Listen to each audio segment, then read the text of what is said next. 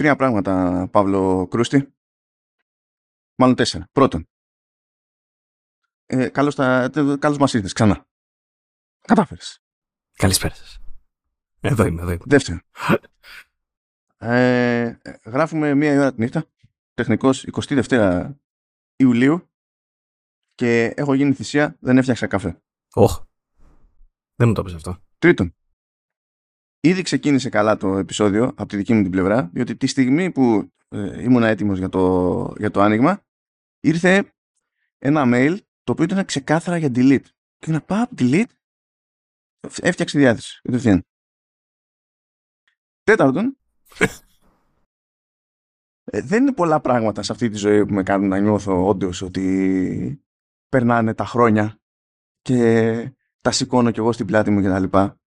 Αλλά συγκλονίστηκα μαθαίνοντας ότι ο Φίβος, ο, το, ο, ο Φίβος, το, που είναι με το καλλιτεχνικό, ο Φίβος, έτσι, ναι, έκανε το για, εκείνο το για.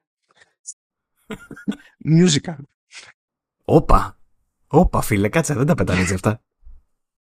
Και δεν, δηλαδή, ε, φτάσαμε σε, σε, σε, αυτό, ξέρεις, ότι το για έφτασε να θεωρείται αρκετά κλασικό της τότε, τι να το πω, ελληνικής pop, ώστε να έχει το πάτημα κάποιος να πει και γιατί δεν το κάνουμε musical.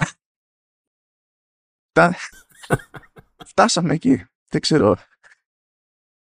Αναρωτιέμαι αν θα κάνει κάτι και με το αντεγιά, εκτός αν είναι βγαίνει τίποτα σε encore, ρε παιδί μου, το αντεγιά, ας πούμε. Έχει σκοπό κάπως αλλιώς να, να χρησιμοποιήσει και άλλους δίσκους της ε, Βάνδη για music. Δεν καταλαβαίνω καν γιατί πρέπει να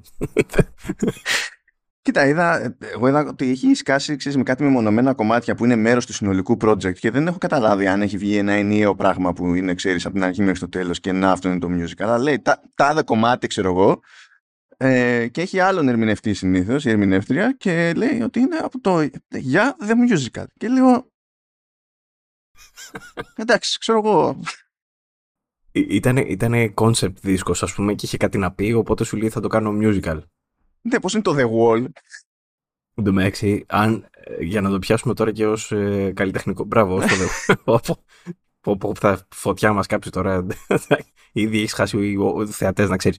Ε, αναρωτιέμαι, ε, από όσο θυμάμαι, το τραγούδι το ίδιο δεν είχε καν αρκετούς στίχους για να μπορεί να βγάλει τραγούδι. Αλλά θα γίνει musical. Εντάξει, εντάξει, λογικό.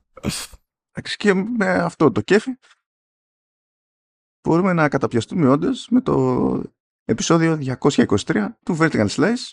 Ορκίζομαι ότι η υπόλοιπη ροή θα είναι κάπως, κάπως πιο φυσιολογική. Λέω κάπως γιατί υπάρχει μια υγρασία, υπάρχει μια ωραία θερμοκρασία, ένα ωραίο κέφι. Ξέρω εγώ, μπορεί να καταρρεύσει το, το δίκτυο της ηλεκτρικής ενέργειας και μετά πεθάνουμε όλοι εδώ πέρα. Μαζί και το hardware, ποιος ξέρει. Α δούμε. Ε, κάτι έμαθα ότι είχατε αναγκαστεί να κλείσετε air condition την προηγούμενη φορά δεν ξέρω αν έγινε για το ρεύμα ή για κάτι άλλο, αλλά δεν, δεν πρέπει να πήγε πολύ καλά αυτό. Για τον έναν τουλάχιστον από τους δυο σας. Μα του, του είπα του Βασίλη, εσύ αν, αν, άνοιξε το ρε, του λέω. Θα το ισιώσω εγώ μετά. Δηλαδή, τι δίνω τόσα λεφτά στο software. Αυτό ισιώνεται, του λέω. Φιλέ, επαγγελματισμός, εκεί φαίνεται. Σου λέω, όχι, θα υδρώσω. Άστο, είναι σαν το άλλο το κλασικό στο, στο podcasting που έχουν πάει χίλια πράγματα στραβά. Που δεν έχεις καμία ελπίδα στο περιβάλλον που βρίσκεσαι και καταλήγεις μέσα σε μια ντουλάπα. Λες ότι πνίξουν τα ρούχα, ξέρω εγώ. Αναρωτιέμαι τι, τι εμπειρίες έχεις με το podcast πια. Κοίτα, όταν έχεις βρεθεί, όταν έχεις πέσει τελείως λάθος ξενοδοχείο, ας πούμε, που νομίζει ότι η μόνωση είναι κάτι που ε, υπάρχει μόνο στο Battle Pass. Ε, δοκιμάσεις πράγματα που δεν πίστευες ότι θα έκανες τον κόπο ποτέ να τσεκάρεις. Αλλά τι να πεις. Μιας και είπα Battle Pass. Αυτό δεν το έχω βάλει καν στα θέματα, το, το, το, το, το θυμήθηκα. Λοιπόν, α, άκου Παύλο, κλείσαμε 10 χρόνια λέει από την επινόηση του Battle Pass από τη Valve oh. στον Dota και είμαστε ένα μήνα από την ανακοίνωση της Valve ότι δεν ξαναβγάζει Battle Pass γιατί δεν αξίζει τον κόπο της. Εν τω μεταξύ όλοι οι υπόλοιποι βάζουν tiers στα Battle Pass. Έχουμε το Vanilla Battle Pass που είναι τσάμπα, έχουμε το Premium Battle Pass που δεν είναι, είναι δεν, δεν είναι ακριβώς τσάμπα αλλά είναι και φθηνό. Υπάρχει το Super Duper Battle Pass, υπάρχει το Super Fapping Edition του Battle Pass και αυτό. Με σιρόπι. Ναι. Και φυσικά όλα αυτά, ξέρεις, δεν έχει. Θα έχουμε 3, 4, 15, 48 διαφορετικά επίπεδα Battle Passes για το Diablo 4 που το έχεις που θα αγοράσεις και full price. Γιατί δεν κατάλαβα. Δεν είναι, είμαστε κομπλέ όλα. Ναι, ναι, αλλά κάτσε να δεις τώρα διακρίσει που θα κάνει ο κόσμος. Αυτός που έκραζε τον Battle Pass όταν βγει τώρα στο Diablo, δεν ξέρω αν βγήκε κιόλας. Όταν βγει τώρα στο Diablo, πώς θα τρέξει να πάει να το φάει, κατάλαβες; Γιατί αυτοί είστε. Είχα ένα βούλγαρο φίλο. Έχω ένα βούλγαρο. Αλλά τέλος πάντων, ε, ε, εννοώ, είχα που πέσκασε τέλος πάντων σαν φάση και η τραγική και η καραγκιόζητη στο, στη, στην Blizzard και το, το patch που βγάλανε για να κάνανε μαντάρα και τα λοιπά και δεν πρόκειται να ασχοληθώ και ψινόμουν για το Season 1 και, και μετά μου στέλνει screenshot από την αγορά του Battle Pass για το Season 1. Του λέω φίλε, Εννοείται, φίλε δεν μπορείς να κατηγορήσεις καν το ότι είσαι Βαλκάνιος του λέω, δηλαδή γιατί είναι διεθνές το φαινόμενο. Άντα από το χάμο και κάνει κλικ εκείνη την ώρα. ναι, ναι, ναι. Λοιπόν, για να ευλογήσουμε λίγο τα, καλά όχι τα γένια μας, αλλά τέλος πάντων εγχώρια γένια, να το θέσουμε έτσι. Διότι πρώτον, το συγκεκριμένο επεισόδιο υποτίθεται ότι βγαίνει Δευτέρα 24 Ιουλίου, αλλά Τρίτη 25 Ιουλίου. Ε, φυτρώνει το, το demo του Aurora The Lost Medallion, το οποίο είναι ελληνική πάγωγη. Είναι, είναι για, για είναι λογικής adventure και προσπαθεί να θυμίζει τις αντίστοιχες τέλος πάντων τις κλασικές εποχές του adventure από την άποψη ότι πέραν του μηχανικού είναι και σχεδιασμένο στο χέρι κτλ.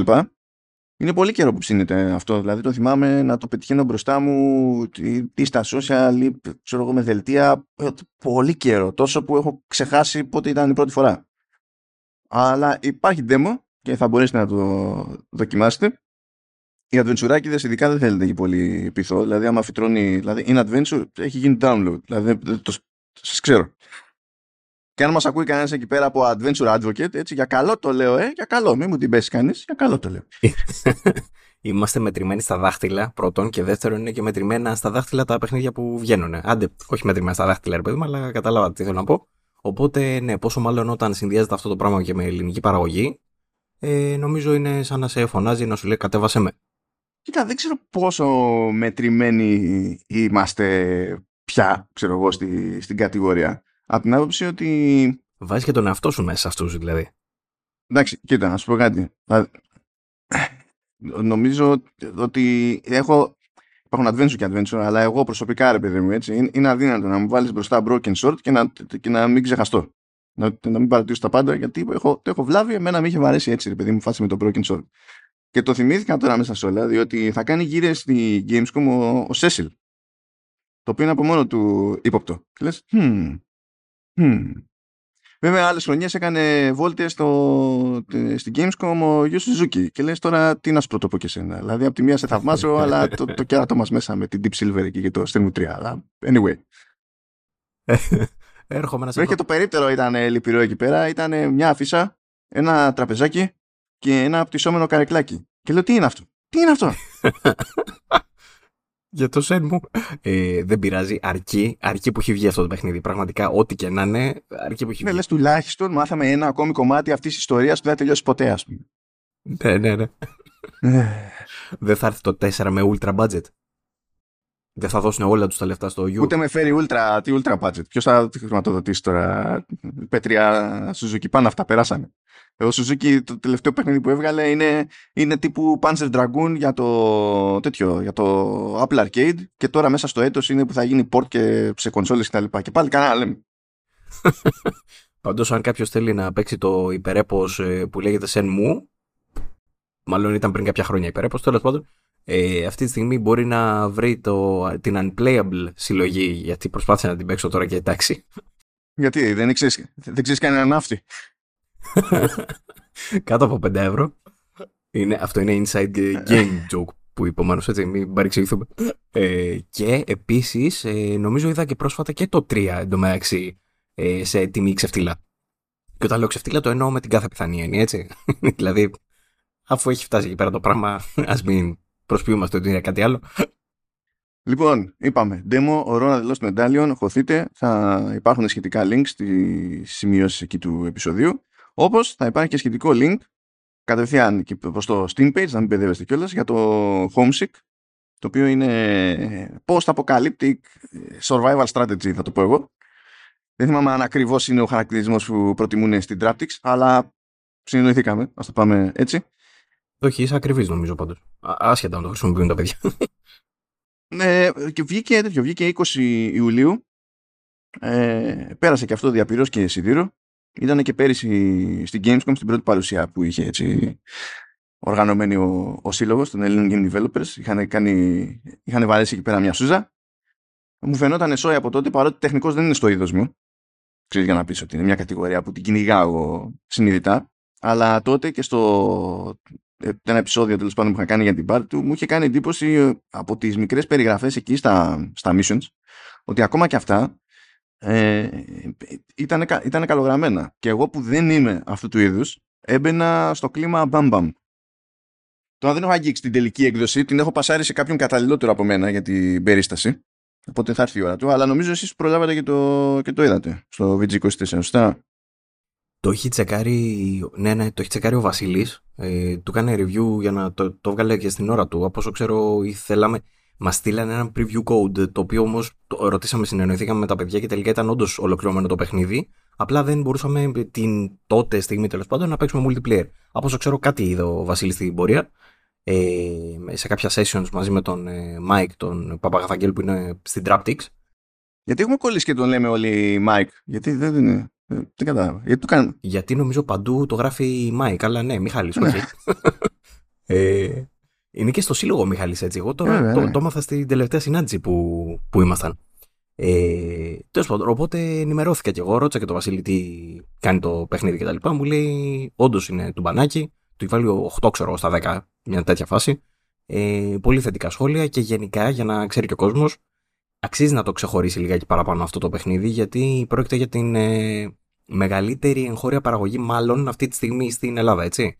Και ίσως και τα τελευταία χρόνια. Πρόκειται για παιχνίδι το οποίο έχει πάρει budget μπόλικα χρήματα και έχει και publisher απ' έξω κάτι το οποίο δεν το βλέπουμε ποτέ, μάλλον. Αυτό που, που είναι πιο εύκολο σε αυτή την, την υπερχώρα, άμα είναι να πετύχεις publisher, να κάνεις κονέ με publisher από Σιγκαπούρη, παρά με ότι είναι, δηλαδή με, με, με τρελαίνει. Είμαστε λίγο. Ναι, ναι περίεργη. Που να μου πεις γιατί και τι pedigree έχεις να δείξεις γενικά, σαν χώρα, ρε παιδί μου, σε αυτό για να. Είναι, είναι λίγο μυστήρια. Αλλά είναι σε, είναι σε είδος που στο PC γενικότερα ε, αντέχει, έχει πέρασει. Ω κόμπο από keywords λειτουργεί μια χαρά στο, στο Steam. Ελπίζω να πιάσει τόπο αυτό στα σοβαρά. Ε, είναι η, η πιο φιλόδοξη παραγωγή που έχω δει από την Traptix μέχρι σήμερα και τουλάχιστον επειδή θυμάμαι και τις προηγούμενες τους ε, θυμάμαι που, που σκάλωναν όταν σκάλωναν, ποιες ήταν οι δυσκολίες τέλος πάντων που είχαν σε κάποια θέματα. Αυτό που ήταν στάνταρ ήταν ότι από άποψη μηχανισμών ήταν πάντα cool. Ό,τι και άλλο τέλος πάντων να μην μπορούσαν να το κάνουν όπως προτιμούσαν και οι ίδιοι να το κάνουν και λόγω συγκυρίας δεν, το, το design ήταν και στιβαρό και hardcore. Οπότε πάντα ξεκινάω θεωρώντας αυτονόητο τέλος πάντων ότι οι βάσεις θα είναι γερές. Δεν είχα καμία αμφιβολία γι' αυτό. Τους το έχω πει δηλαδή κιόλας. Δεν. Ε, ναι, ναι, ναι. Ε, νομίζω έχει ε, εμπλοκή και ο Ζοκ δεν έχει στο συγκεκριμένο. Ε, δεν δε, δε θυμάμαι. Καλά, σίγουρα δεν ήταν από την αρχή. Τώρα εδώ δεν θυμάμαι τι, τι έχει παιχτεί. Νομίζω κάτι έχει. Τον έχω δει που, που το, πώς το λένε, που το προωθεί το παιχνίδι και αν δεν κάνω λάθος είναι και εντός. Ε, νομίζω, κοίτα, εγώ θυμά, θυμάμαι που είναι τώρα αυτή την περίοδο ο Ζοκ και ασχέτως του δικού του παιχνιδιού, αλλά δεν θυμάμαι να είναι, να είναι Traptix. Τώρα δεν ξέρω, μπορεί, μπορεί να το κάνει και από ενθουσιασμό ο άνθρωπος. Μπορεί να το κάνει και από ενθουσιασμό. Πολύ πιθανό. Μπορεί να θέλει να ξεχάσει το τελευταίο επεισόδιο μονόκερο που βγάλαμε που ήταν... Έτσι για να αλλάξει γεύση. Ε, πάντως για το homesick δεν είναι το θέμα... Δηλαδή μας ακούτε πολλές φορές να μιλάμε για ελληνικά παιχνίδια, κάτι τέτοιο ας πούμε και εντάξει, κάποιοι μπορεί να προσπερνάνε, δεν ξέρω κι εγώ τι. Δεν είναι το κλασικό που θα πούμε είναι καλό για ελληνικά δεδομένα, είναι καλό για ελληνικό παιχνίδι, στην Ελλάδα είναι μεγάλη παραγωγή κτλ. Είναι καλό τελεία. Είναι δηλαδή, πώς να το πω, αν το παίξετε ή αν το δείτε, δεν θα καταλάβετε ότι είναι ελληνική παραγωγή, το οποίο από μόνο του κάτι λέει. Χωρίς αυτό βέβαια να σημαίνει ε, πώς το πω, δεν θέλω να προσβάλλω τώρα κανέναν από, τα, από την υπόλοιπη βιομηχανία μας, απλά είμαστε αναπτυσσόμενοι ακόμα σε, σε, σε αρχικά βήματα. Το Homesick φαίνεται να είναι στη, στη, στην μπροστά γραμμή αυτού, ας πούμε. Ναι, ναι, ναι, ναι. Συμφωνώ, συμφωνώ. Καλή τύχη λοιπόν, εκατέρωθεν. Ε, πρωτίστως στην τράπτυξη τύχη κυκλοφορία, κυκλοφορία και τώρα είναι να αρχίσει να πιάνει τόπο όλος ο κόπος. Ε, και eventually και στην περίπτωση του Aurora ευκαιρία είναι να πάρετε γεύση από τώρα. Λοιπόν, πάμε λίγο πιο, πιο χαλαρά. Θα πάμε τώρα στην περίπου κλασική στήλη που έχουμε εδώ στο Vertical για Transmedia. Διότι χαλάρα πραγματάκια. Είπε εκεί ο Eli Roth ότι κοιτάξτε να δείτε το, το καλοκαίρι του 24 έρχεται η ταινία Borderlands. Φαντάζομαι ότι αυτό σημαίνει ότι όταν γίνει από τα βασικά τέλος πάντων έχει γίνει και δεν θα περιμένουν, δεν, δεν κρέμονται από κάποια απεργία να λήξει. 9 Αυγούστου λέει το 24. Τώρα αυτό φαντάζομαι ότι αναφέρεται στην Αμερικανική αγορά και λόγω του συνδυασμού της ανακοίνωσης αυτής με την Comic Con, αν θα είναι ακριβώς ίδια τώρα στα μέρη μας, ένας όσος ξέρει. Ξέρουμε ότι το, το cast είναι ύποπτο. Το θέμα βέβαια είναι να πετύχουν όλα τα υπόλοιπα. Θα δούμε τι θα παίξει εδώ πέρα. Γιατί έχει παιδιά, έχει Kate Blanchett, έχει ε, Edgar Ramirez, έχει Kevin Hart, έχει. Έχει. Δηλαδή το πρόβλημα δεν θα είναι το cast. Μεγάλη παραγωγή, έτσι. Ναι, δεν, το, δεν περίμενα να είναι τόσο AAA, All Star, ξέρω εγώ, φάση. Περίμενα να είναι λίγο πιο κάτω, ρε παιδί μου, τέτοιο. Αλλά από ό,τι φαίνεται το πάνε ψηλά. Εντάξει, είμαι σίγουρος ότι τους έψησε ο Ράντι Πίτσφορντ. Δηλαδή, αν ένα πράγμα κάνει καλά ο Πίτσφορντ, είναι αυτό. Σου πουλάει οτιδήποτε. να είναι καλά το παιδί. Ε, για τον Ήλε Ροθ να πούμε σκηνοθέτης, όχι σκηνοθέτης, νομίζω ε, συγγραφέας ε, hostel, αν θυμάται κάποιος από τα παλιά τα χρόνια. Καλά, και, και, σκηνοθεσί, και σκηνοθετή δηλαδή. Δεν είναι... Και σκηνοθεσία, μπράβο. Εντάξει, τέλος πάντων θυμάμαι ότι ήταν δικές του, δεν θυμάμαι ακριβώς τι έκανε, αλλά ναι. Grindhouse και τέτοια. Α, και τι άλλο έχουμε από Transmedia. Περίεργω έχουμε κάτι ακόμη από Borderlands, δεν ξέρω τι πάθανε. Γενικά βγήκε η Genvid, η οποία Genvid είναι η εταιρεία που μας έχει τάξει ένα περίπου interactive something storytelling whatever με Silent Hill που θα λέγεται Silent Hill Ascension. Το ίδιο στούντιο λοιπόν ε, θα βγάλει λέει το Borderlands Ecovision Live το οποίο λέει θα είναι interactive streaming series δεν έχει πει πού θα βγει δεν έχει πει πότε θα βγει μου φαίνεται φοβερά αστείο ότι όλο αυτό είναι προϊόν συμφωνίας και συνεργασίας με The Gearbox Entertainment Company. Μου φαίνεται αστείο ότι υπάρχει αυτό το spin-off της Gearbox, αλλά τι να γίνει, σε αυτή τη, την πραγματικότητα ζούμε. Και η ίδια επίσης, πάλι η Genvid, ε, είπε ότι θα κάνει κάτι παρόμοιο, πάλι άγνωστο το πού θα βγει και πότε κτλ. Ε, σε περιβάλλον DC και θα λέγεται DC Heroes United. Από εκεί και πέρα ο Θεός και η ψυχή τους. Αυτά ακούγονται περισσότερο ε, ως, ως, δηλαδή πώς να σου πω όλο το budget μιας τέτοιας προσπάθειας εγώ θα το χρέωνα στη φίλη που έλεγε έξοδα marketing. εγώ να κάνω μια ερώτηση. Τι σημαίνει Ecovision? Ε, τώρα, κάτσε, αυτό είναι το, το Ecovision δεν θυμάμαι αν είναι από το, από το lore του Borderlands κάτι συγκεκριμένο, ας πούμε, αλήθεια. Αυτό, δεν ξέρω αν είναι μέσα από το παιχνίδι, αν όντως προσπαθούν να περιγράψουν το, ε, το, το έργο τους, ρε παιδί μου, τέλος πάντων το προϊόν τους, αυτό που προσπαθούν να κάνουν. Όχι, είναι ο τίτλος. Είναι, ο τίτλος. είναι ένα Ecovision. Αλλά τέτοιο. Γιατί δεν θυμάμαι τώρα, γιατί παιδιά είναι. Είναι μια ώρα δύσκολη. Είπαμε, ξεκινήσαμε μια ώρα τη νύχτα. Είναι λίγο περίεργα. Και θέλω να το συσχετίσω και με το, το Silent Hill το Ascension, το οποίο ε, επίσης δεν ξέρουμε τι θα κάνει και τι θα είναι. Δεν ήταν πολύ σαφές από την παρουσίαση.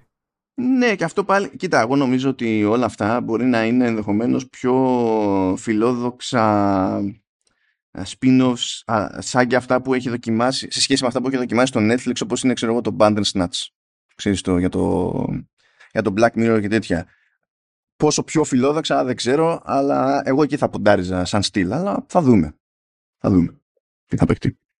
Μάλιστα. Μιλάμε για live action, λες. Το έχουν δηλώσει δηλαδή, μάλλον αυτό. Ε, καλά τώρα, το... δεν είναι απαραίτητα live action. Για το DC Heroes United, ας πούμε, νομίζω είναι σε στυλάκι πιο, πιο καρτουνέ. Α, OK. Okay. Animation, ξέρω. Νομίζω το Borderlands είναι, ε, θα είναι πιο, πιο live action, αλλά θα, θα δούμε. Δεν ξέρω.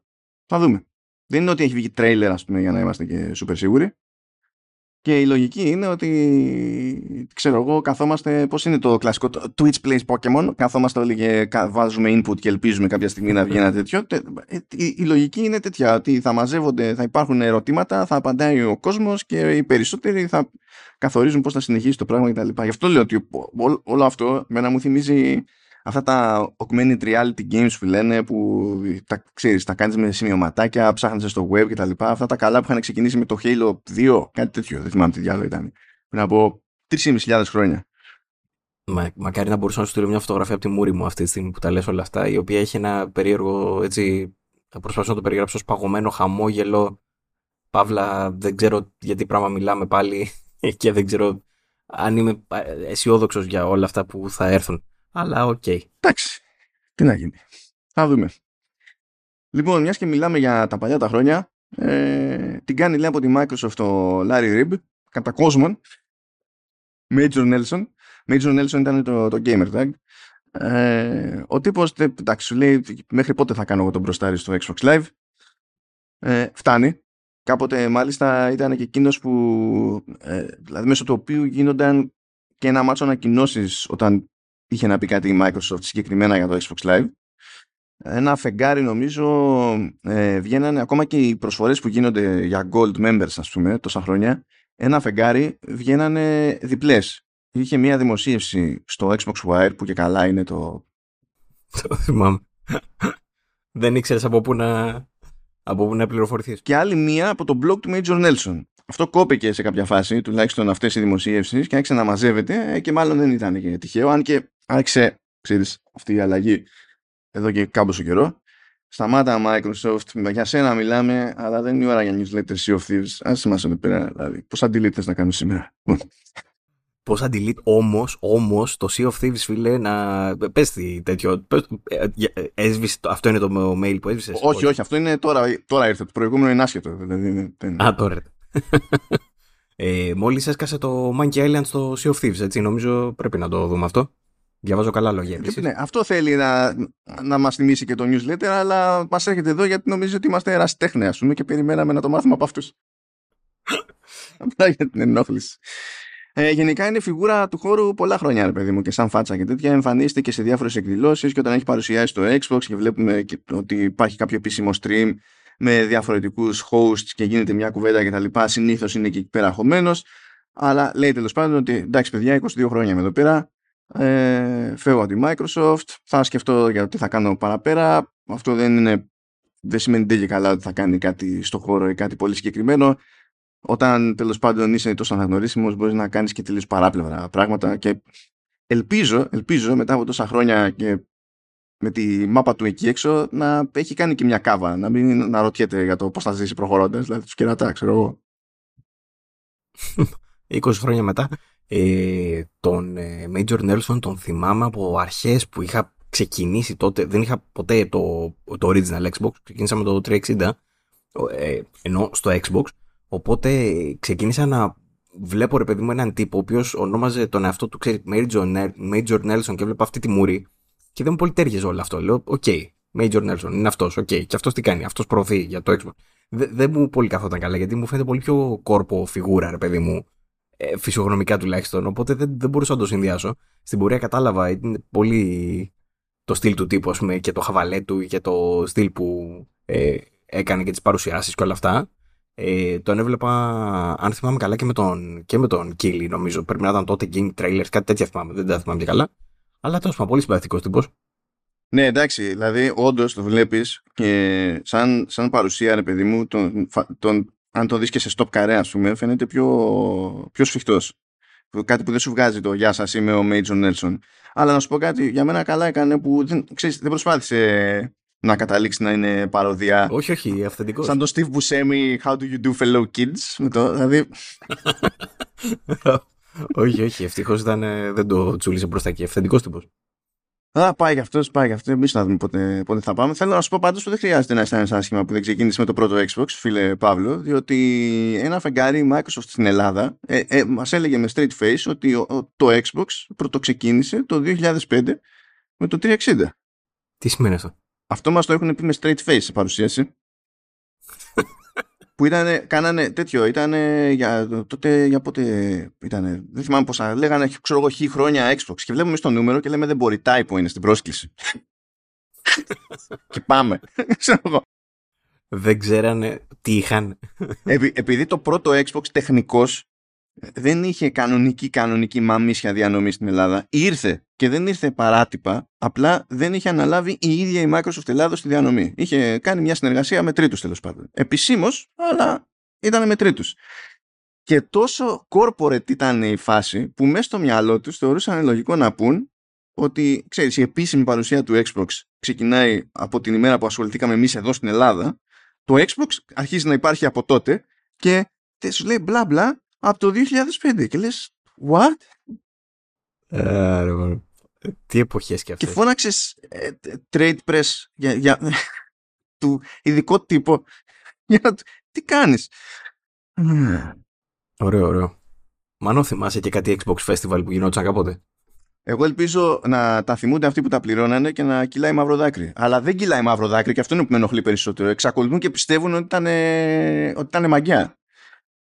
Αλλά τι να πω για καμένα budget τώρα σε τέτοια πράγματα, σε gaming events στην Ελλάδα. Δηλαδή, το μόνο παράξενο πράγμα θα είναι. Ναι, σου λένε κάτι τιμές ότι αυτή η χορηγία ήταν τόσο.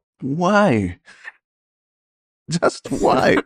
και, πάνω σε όλα αυτά, και πάνω σε όλα αυτά στην έτσι μήνυ ανασκόπηση της πορείας του Xbox στην Ελλάδα να πούμε φυσικά ότι αυτή τη στιγμή το Xbox δεν έχει καν κάποιο PR με το οποίο μπορείς να συνεννοηθείς για τα Xbox Things. Όχι, έχει, έχει PR. Απλά είναι απασχολημένο με το να ξεχνάει ότι υπάρχει και, εσύ, και όλοι εμείς είμαστε απασχολημένοι με το να φαντασιωνόμαστε ότι έχει νόημα που στέλνουμε πράγματα και προσπαθούμε να επικοινωνήσουμε. Την τελευταία φορά που μίλησα, την τελευταία φορά που μίλησα μαζί τους, γυρνάει και μου λέει ε, Θα σταματήσουμε να ασχολούμαστε εμείς τώρα για κάποιο καιρό.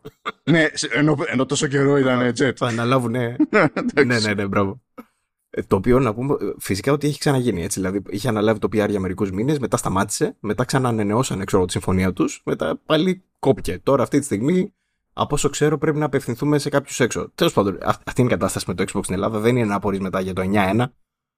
Μιλάω για την αναλογία φυσικά με το PlayStation. Δεν είναι. Δεν, δεν, δεν είναι. Δηλαδή είναι, για να κάνει τζιζ από την άλλη μεριά, ας πούμε, θα πρέπει ξέρω εγώ, να γράψω κάτι, να πω ότι ετοιμάζω τρομοκρατική επίθεση, ξέρεις, να, σηκώ, να βαρέσουν τα καμπανάκια, ας πούμε. και να πω, Α, τώρα, τώρα ασχολείστε με το, με το mailbox. Τέλος πάντων τώρα. Είναι, είναι, είναι γενικό αυτό το πράγμα, δηλαδή δεν έχει καν να κάνει με το μικρό μέσο, μεγάλο μέσο κτλ. Είναι η φάση, είναι, είναι, είναι λίγο κλαμά εκεί πέρα.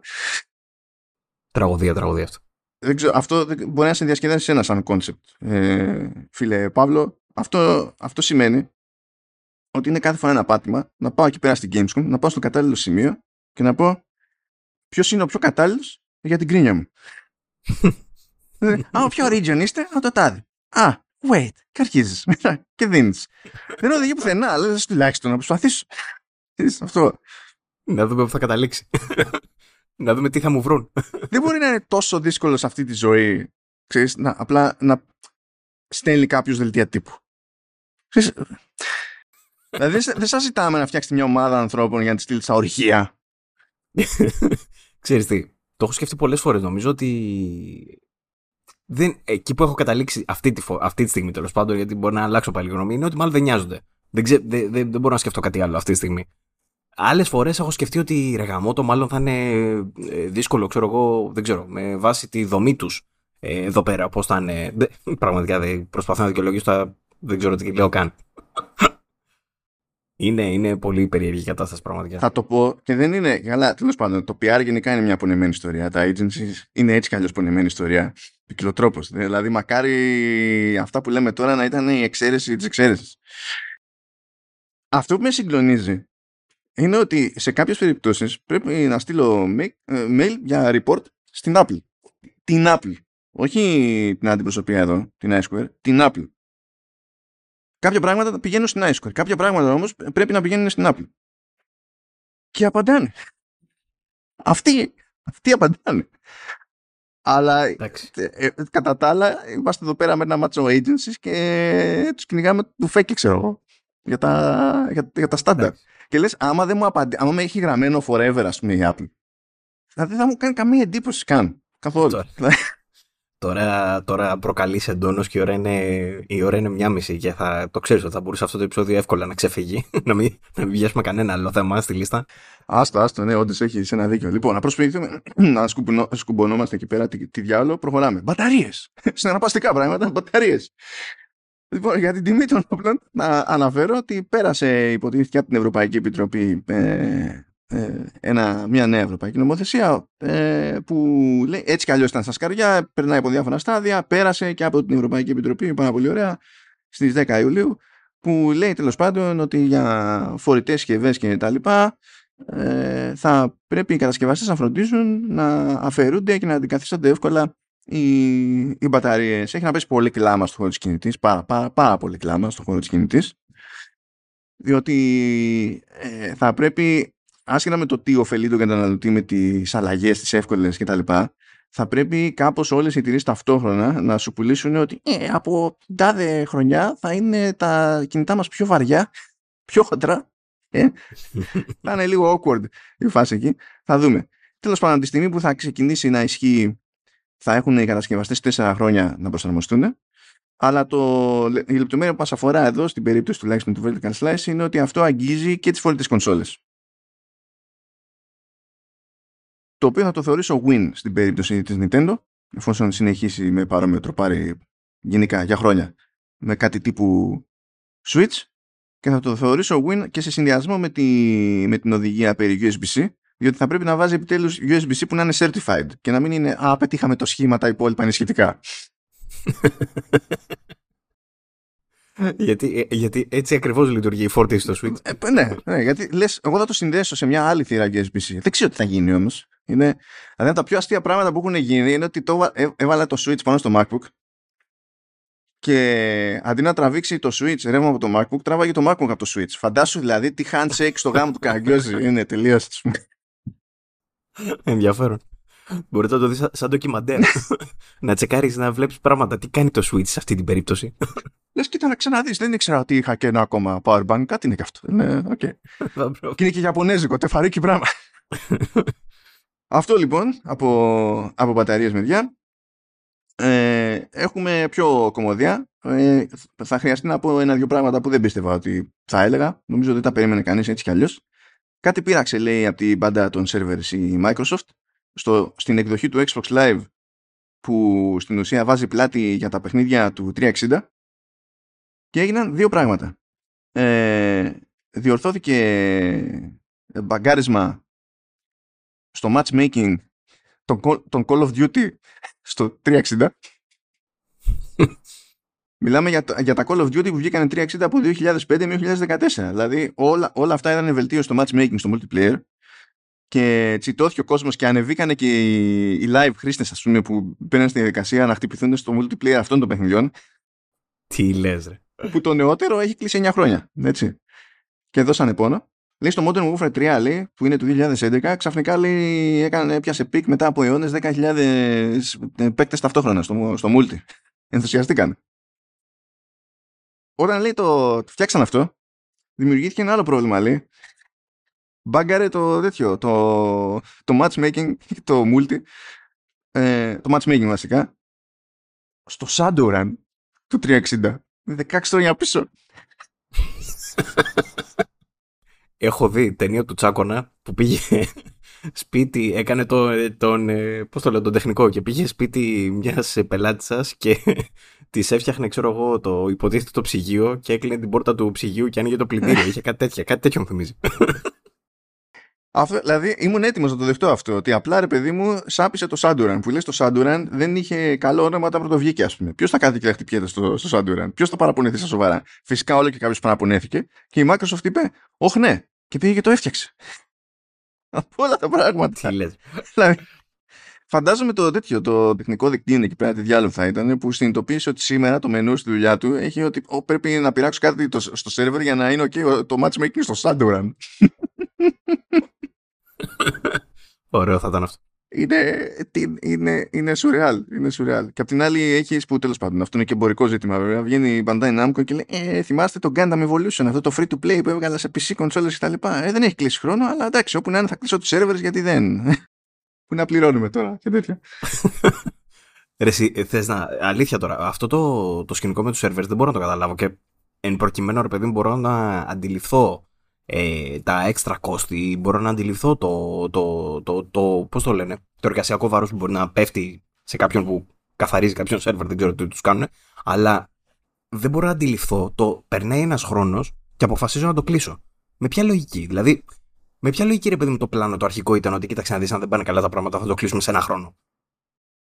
Εντάξει, κοίτα, προφανώς δεν ξεκινάει ένα με τέτοιο στόχο αλλά ε, συνήθως αυτά πηγαίνουν πακέτο και με το ότι δεν αξίζει τον κόμπο και το κόστος όχι ο ίδιος ο σερβερ αλλά η συνεχιζόμενη υποστήριξη με περιεχόμενο έξτρα. Γιατί τώρα και τα free to play ειδικά τα σύγχρονα βασίζονται μονίμως ξέρεις, και νέα cosmetics και νέα cosmetics και νέα cosmetics και λες τώρα εγώ είναι πέντε άνθρωποι και το παίζουν θα κάθομαι εγώ να πληρώνω artists δηλαδή ο server είναι το λιγότερο. Πλέον είναι πολύ πιο εύκολη υπόθεση ο, ο σερβερ. Αυτό που είναι δύσκολο με παλιά παιχνίδια είναι ότι επειδή είναι στημένα σε τελείως πλατφόρμες του τότε ε, δεν μπορείς να... Δηλαδή, ξέρεις, ή θα τρέχεις τις εκδόσεις του software του τότε ή θα φτιάχνεις virtual machines και θα τρέχουν μέσα από εκεί ή θα κάνεις κουλό emulation και μπλέξεις με κάτι τέτοια χαζά πούμε. γιατί το ίδιο το κόστος του server για τέτοια μεγέθη δεν είναι συγκλονιστικό και δει για τη Microsoft που έτσι κι αλλιώς έχει και δική της υποδομή δεν είναι, είναι η δεύτερη μεγαλύτερη υποδομή σε τέτοιο στυλ ναι, αλλά μπορεί να προκύπτουν ξέρω εγώ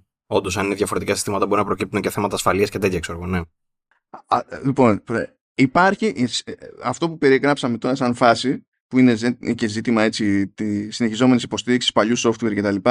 από την πλευρά του server, μου θύμισε ένα άλλο ωραίο που διάβασα. λοιπόν, είναι και επίκαιρο. Ξεκινάει να παίζεται το Oppenheimer του, του Nolan. Δεν θα βγει ποτέ σοβαρά αυτό το επεισόδιο, είναι, είναι ε, ε, ε, λοιπόν, και ο τύπος το έχει γυρίσει σε φιλμ.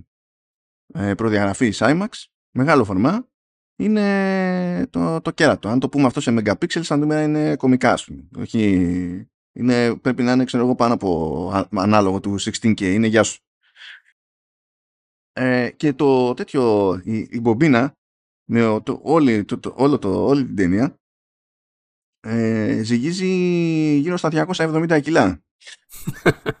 και όλο αυτό πρέπει να μπει σε ένα συγκεκριμένο σύστημα προβολής και τα λοιπά, το οποίο είναι του Αγίου αλλά κάπως πρέπει να το χειρίζεσαι και να κουμπώνεις τα υπόλοιπα σου συστήματα που έχεις ρε παιδί μου σαν επιχείρηση, σαν κινηματογράφος κτλ. Και, και επειδή δεν συντηρείται στα σοβαρά ρε παιδί δεν έχεις κάπου να τρέξεις το software του τότε όντως. οι τύποι ε, λειτουργούν το σύστημα προβολής με software της Palm, Palm Pilot και τέτοια που επειδή ούτε αυτό μπορούν να το τρέξουν γιατί δεν υπάρχει καμία συσκευή να το τρέξει το, το, το τρέχουν με emulation Αυτά είναι. Και γίνεται αυτή η προσπάθεια για να δείξουν πέντε νομίζω αίθουσες σε όλο τον κόσμο που έχουν τέτοια, τέτοιο hardware να δείξουν ακριβώς όπως ήθελε ο Νόλαν το, το Oppenheimer. Υπάρχουν και τέτοιες δυσκολίες. Τι να γίνει. Άλλο επίπεδο, εντάξει. Ο Νόλαν έφτιαξε μια, μια βαριά ταινία. και το βλέπεις το μεταξύ, έχει και, γιατί έχει βγει και το ρεπορτάζ, ξέρω, έχει και πλάνα και, και κάθε και χαϊδεύει την πομπίνα. Λέω, σε, σε ένα σε πιστεύω ότι το νιώθεις τώρα από τη χάι. Λέω, είσαι, είσαι τέτοιος, το ξέρω. Είναι, α, αποδέχομαι. Κάπου διάβαζα συμπληρωματικά σε αυτό που λες, ότι δεν χώραγε λέει στο, στην πομπίνα αυτή των 200 τόσο κιλό που λες, δεν χώραγε λέει, ε, δεν προβάλλονται τρέιλερ και ξεκινάει κατευθείαν ταινία γιατί πρέπει να βάλουν στην πομπίνα ε, ότι έπρεπε να χωρέσει περισσότερο πράγμα στην πομπίνα και δεν χώραγε. Επειδή είναι, επειδή είναι τέρας. Ρε, το, στο ίδιο το φιλμάκι, το άτομο έχει χρησιμοποιήσει περισσότερο χώρο από τον στάνταρ για το καρέ της εικόνας διότι η, ο ήχος είναι ψηφιακός δεν είναι λοιπόν πάνω στο φιλμ παίζεται ξεχωριστά και, και συντονίζεται, συγχρονίζεται. Άρα δεν χρειάζεται να πιάσει χώρο το track του ήχου πάνω στο φιλμ και σου λέει ωραία, περισσότερος χώρος για την εικόνα πιστόλο πώς είναι είναι, είναι, ζω, είναι ζωγραφιάς. Μοναδικός, μοναδικός. Λοιπόν, πάμε εκεί σε κάτι εταιρικά. Ε, γιατί δεν ξέρω, αυτό μπορεί να φανεί και αστείο. Αυτή στα σοβαρά το λένε πάντως. Αλλά λοιπόν, βετεράνοι από Bungie και EA, και όταν λέμε και Bungie είναι και Alex Eropian, ας πούμε. Αυτός δηλαδή είναι ο, από τους τους βετεράνους της Bungie ε, και από του, την ομάδα την αρχική του πρώτου Halo κτλ. Ε, ανοίγουν ένα καινούριο στούντιο το οποίο λέγεται Look North World. Δεν μου ακούγεται πολύ πρακτικό αυτό το πράγμα, αλλά OK. Okay. Και λες, ωραία. Τι θα κάνουν αυτοί; Λέει, we're so happy you asked. Θα αναπτύξουμε, λέει, χρησιμοποιώντας την Unreal Engine, αλλά την Unreal Engine, αυτή την εκδοχή που έχει βγάλει σχετικά πρόσφατα, η, η Epic, ε, για το Fortnite. Και θα φτιάξουμε παιχνίδι που θα πηγαίνει και θα κουμπώνει πάνω στο Fortnite. Και θα είναι, λέει, στην ουσία ένα island ξέχωρο, ας πούμε, και θα το έχουμε φτιάξει εκεί. Θα λέγεται, λέει, Outlaw Corral, το, το παιχνίδι, και θα είναι shooter που θα το έχουμε πειράξει εμείς όπως νομίζουμε ότι θέλουμε να το πειράξουμε και όσο μας επιτρέπει τέλος πάντων το toolset που δίνει σε αυτό το στάδιο η συγκεκριμένη εκδοχή της Unreal Engine. Γιατί δεν είναι τόσο full fat όσο είναι η, η UG. Δηλαδή δεν μπορείς να κάνεις ακριβώς τα ίδια πράγματα. Αλλά μπορείς να κάνεις πράγματα τέλος πάντων. Δεν είναι σαν να έσκασες ένα map editor. Τέλος πάντων, αυτό θέλω να πούμε. Να δούμε πού θα πάει αυτό. Είναι ένα ενδιαφέρον πείραμα, διότι το, το κυνηγάει αυτό σαν concept η Epic, ότι θέλει να δώσει χώρο στο, στο Fortnite να γίνει βάση τέλος πάντων για παιχνίδια μέσα σε παιχνίδι και να πληρώνονται ε, οι developers με βάση το engagement και τα λοιπά και τη δημοφιλία του περιεχομένου. Θα δούμε, θα δούμε. Είναι, το περίεργο της υπόθεσης είναι ότι έχεις να κάνεις με τέτοια ονόματα και με τέτοια εμπειρία που είπαν «Α, τι ε, μπορεί να έχει νόημα να κάνουμε τώρα» ε, αυτό Ω προς αυτό είναι πρωτότυπο δηλαδή. Όπω ρε φίλε, είναι, είναι, είναι απίστευτο αυτό το πράγμα που έχει καταφέρει το Fortnite και το λέω με, με όλο, με γεμίζει το στόμα μου δηλαδή με αυτό το πράγμα. Δεν μπορώ να. Ε, δεν νομίζω να μπορούσε να διανοηθεί καν κάποιος πριν μερικά χρόνια ότι μπορεί το Fortnite, ακόμα θυμάμαι, το πρώτο τρέιλερ που είχα δει από το Fortnite. Και μου είχε σκάσει μια ξενέρα γιατί περιμέναμε όλους, ξέρεις. Ήταν μετά το Gears και λες ρε παιδί μου η Epic θα φτιάσει τώρα νέο IP, μετά το Gears θα γίνει πανικός. Και βλέπεις το βίντεο και λες γιατί, από, από πότε vegan στην Epic; Ξενερώσαμε όλη τη μάπα μας και μετά είναι που έγινε το σκηνικό ρε παιδί μου που δεν είχε το mode το, το αυτό που έκλεψε μετά από το PUBG τέλος πάντων και έγινε ο χαμός ε, και κάνει την επιτυχία που κάνει και λες δεν περίμενα ότι θα θυμάμαι το Fortnite μετά από όλα αυτά τα χρόνια ή ότι θα το ξεχωρίζω ακόμα και ακόμα και τώρα μετά από τόσα χρόνια το βλέπεις να νεοτερίζει, να, να, να κάνει τέτοια πράγματα που άλλα παιχνίδια όχι δεν μπορούν να τα φανταστούν. Δεν, δεν, δεν είναι ρε παιδί μου καν ε, στο εύρος ε, του, του ή θα μπορούσε να γίνει κάποτε με το μέλλον τους. Και βλέπεις το Fortnite τώρα, ναι, σου λέει θα έρθει η Bungie και θα φτιάξει ένα παιχνίδι μέσα στο παιχνίδι μας. Τι, ξέρεις. Καλά, είναι, είναι πολύ κουφή περίπτωση στο Fortnite, γιατί ούτε η Epic πίστευε αυτό το πράγμα. Το είχε ξεκινήσει για άλλο πράγμα. Το έδειχνε σε εκθέσεις για άλλο πράγμα. Από τα αστεία της υπόθεσης δεδομένης κόντρας Epic Games και Apple είναι ότι έδειχνε το Fortnite σε WWDC, δεν θυμάμαι αν έχει προλάβει Macworld, ε, με straight face. Δεν υπήρχε το Battle Royale τότε. Όντως, δηλαδή, προέκυψε μετά από τη φάση με το PUBG. Ε, και ήταν πάρτε αυτό όσο εμείς φτιάχνουμε το legit το παιχνίδι. Ε, αυτό, αυτό σου λέγανε. Και τελικά δεν χρειάστηκε ποτέ το legit το παιχνίδι. Ξαπατώθηκε. Παιδιά, μια χαρά, τσουλάει. Πάμε. Δηλαδή, αν ήμουν εκείνος που έπρεπε να ασχοληθεί με το άλλο το κομμάτι, θα με είχε πιάσει κατάθλιψη. Θα ήμουν σε φάση τι κάνουμε εμείς εδώ πέρα; Δηλαδή, ίσω βγάλαμε, ένα, βγάλαμε ένα mode για πλάκα για να μας λένε ότι τόσο καιρό δεν έχουμε βγάλει τίποτα, ας πούμε.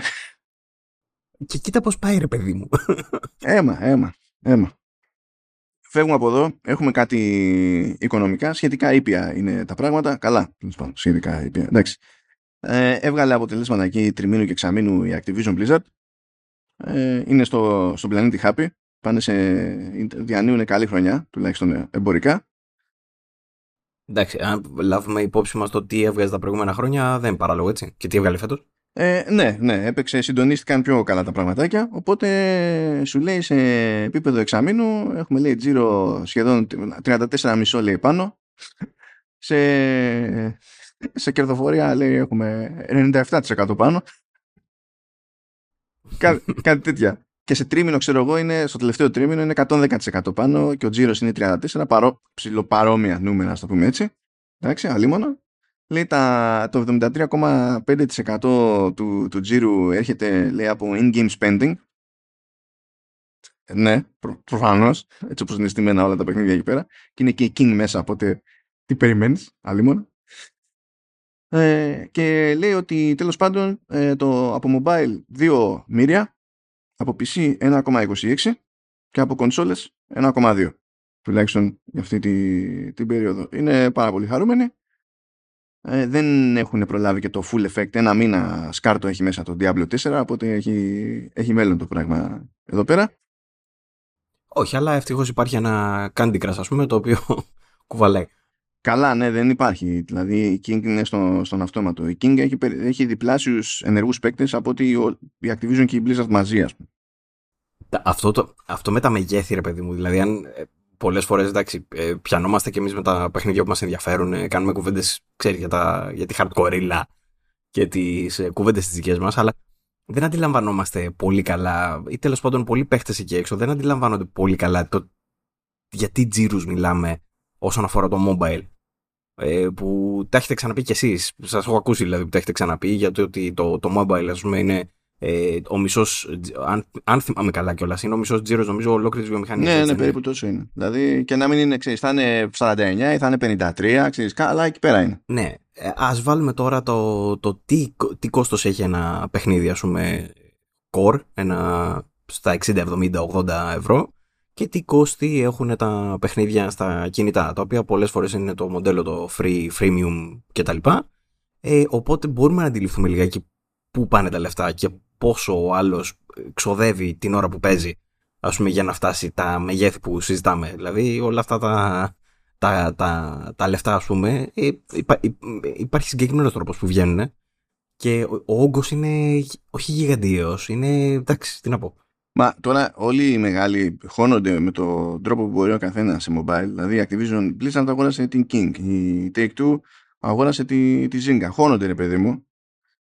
Διότι εγώ δεν πιστεύω ότι όλοι αυτοί είναι πεπισμένοι ότι υπάρχει λόγος να ε, ε, έχουμε, ακόμη και σήμερα, που προφανώς έχει κάνει άλματα σε σχέση με πριν από 5-10 χρόνια κτλ. Ότι υπάρχει σοβαρός λόγος να έχουμε συγκλονιστική εκτίμηση το, το mobile gaming. Ε, βασίζεται περισσότερο από κάθε άλλη κατηγορία σε τρελό ψυχαναγκασμό, ειδικά στα πετυχημένα παραδείγματα παιχνιδιών, ας πούμε.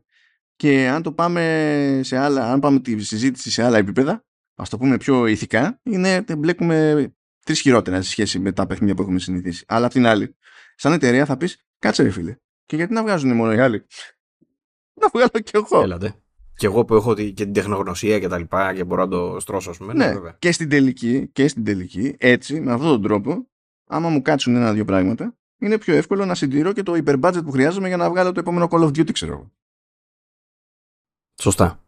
Ε, γι' αυτό όλοι χρησιμοποιούν και βλέπεις ρε παιδί μου εταιρεία AAA, σου έχει βγάλει την παιχνιδάρα σου, ξέρω εγώ, βλέπε Doom και τη βλέπεις μετά να πηγαίνει να σκάει ένα Doom, ε, πώς λέγεται; Doom, πώς το ξέχασα. Ξέχασα και ήταν και αντιγραφή. Που έβγαλε, αυτό που θυμάμαι ήταν, ήταν και αντιγραφή straight του Αρτσέρο. Λες, δεν προσπαθήσατε καν. Δηλαδή, ναι. Αυτό θέλω να σου αυτό θέλω. Εκεί ακριβώς αυτό ήταν το point μου. Ότι ε, τους βλέπεις και πάνε και το κάνουν. Που γυαλισμένο το κάνει, ρε παιδί Δεν το κάνει, ξέρω εγώ, έτσι, με τη πλάκα, ας πούμε, αντιγραφή. Αλλά είναι αντιγραφάρα, δηλαδή κόπη 100%. Απλά είναι με τα χρώματα του Doom. Και βγαίνει ένα τέτοιο παιχνίδι και σου λέει: Άμα πιάσει, έπιασε. θα βγάλουμε λεφτάκια, θα μπορούμε να τα χώσουμε αλλού. Ναι, ναι, ναι. Έτσι, έτσι πηγαίνει ακριβώς. Εκεί που δεν ήταν μέσα στη χαρά, ήταν στα eSports, γιατί δεν βγαίνει το κομμάτι εκεί πέρα. Απίστευτο, απίστευτο. Είναι, είμαστε όλοι συγκλονισμένοι. Ε, φύγανε, έστειλε 50 άτομα και υπάρχει και ερωτηματικό για το αν θα την παλέψει το Overwatch League προχωρώντας. Σίγουρα δεν πρόκειται να συνεχίσει με τη μορφή που έχει.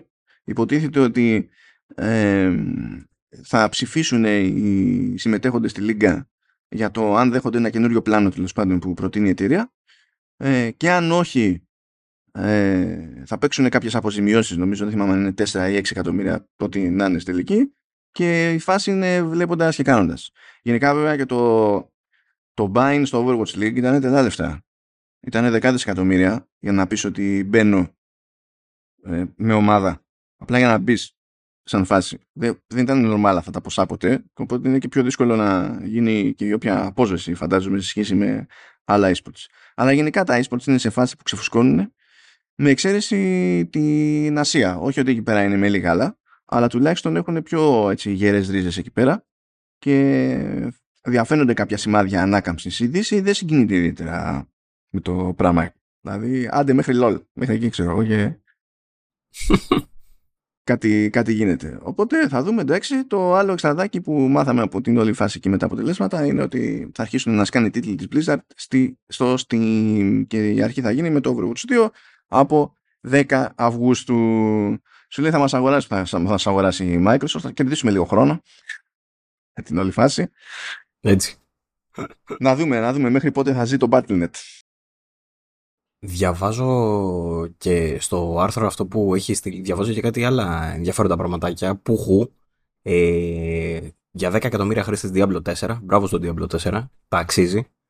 Ε, όπως επίσης και για την ε, αναλογία που λέγαμε πριν για mobile και τα λοιπά, Activision Blizzard και King, που είναι στην ουσία ο, ο όμιλος, ε, η King λέει έχει τους περισσότερους χρήστες και από τα 356 εκατομμύρια μηνιαίους ενεργούς χρήστες, η King έχει τους περισσότερους με 238. Αξίζει να αν... αναλογήσου που λέγεις στο Ghost of Tsushima.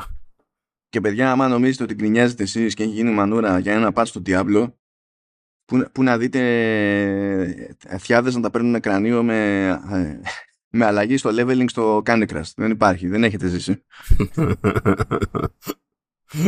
ωραίο, ωραίο. Απλά just saying. Λοιπόν, ε, αυτό το βάλα τώρα από πού να το πιάσεις, αλλά τέλος πάντων, έστω ότι ε, έβγαλε και αποτελέσματα πρώτου τριμήνου για την ίδια τέλος πάντων η, η Ubisoft. Ε, είχε σε σχέση με το αντίστοιχο περσινό 9% κάτω. Το περίμενα, το περίμενα πώς και πώς αυτό το θέμα, σε παρακαλώ.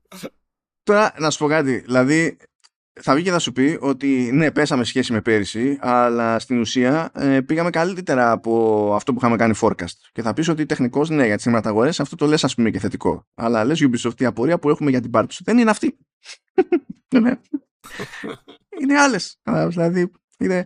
Και λέει, λέει κάποια πράγματα, εντάξει, λέει ότι το τελευταίο Ubisoft Forward, ας πούμε, πήγε πολύ καλύτερα σχέση με το προηγούμενο. Είχε, λέει, σε, θέα, σε τηλεθέαση πήγε 64% πάνω ε, γιατί εντάξει, δηλαδή το Assassin's είναι εύκολο να πεις ότι θα τραβήξει μια μερίδα, αλλά και φαντάζομαι κάτι έκανε και το Avatar και περίμενε ο κόσμος και Star Wars τώρα. Από τη στιγμή που είχε φυτρώσει σε προηγούμενες παρουσιάσεις και του τάζει ότι θα δει Star Wars εκεί πέρα, αποκλείει να μην έπαιξε ρόλο εκεί.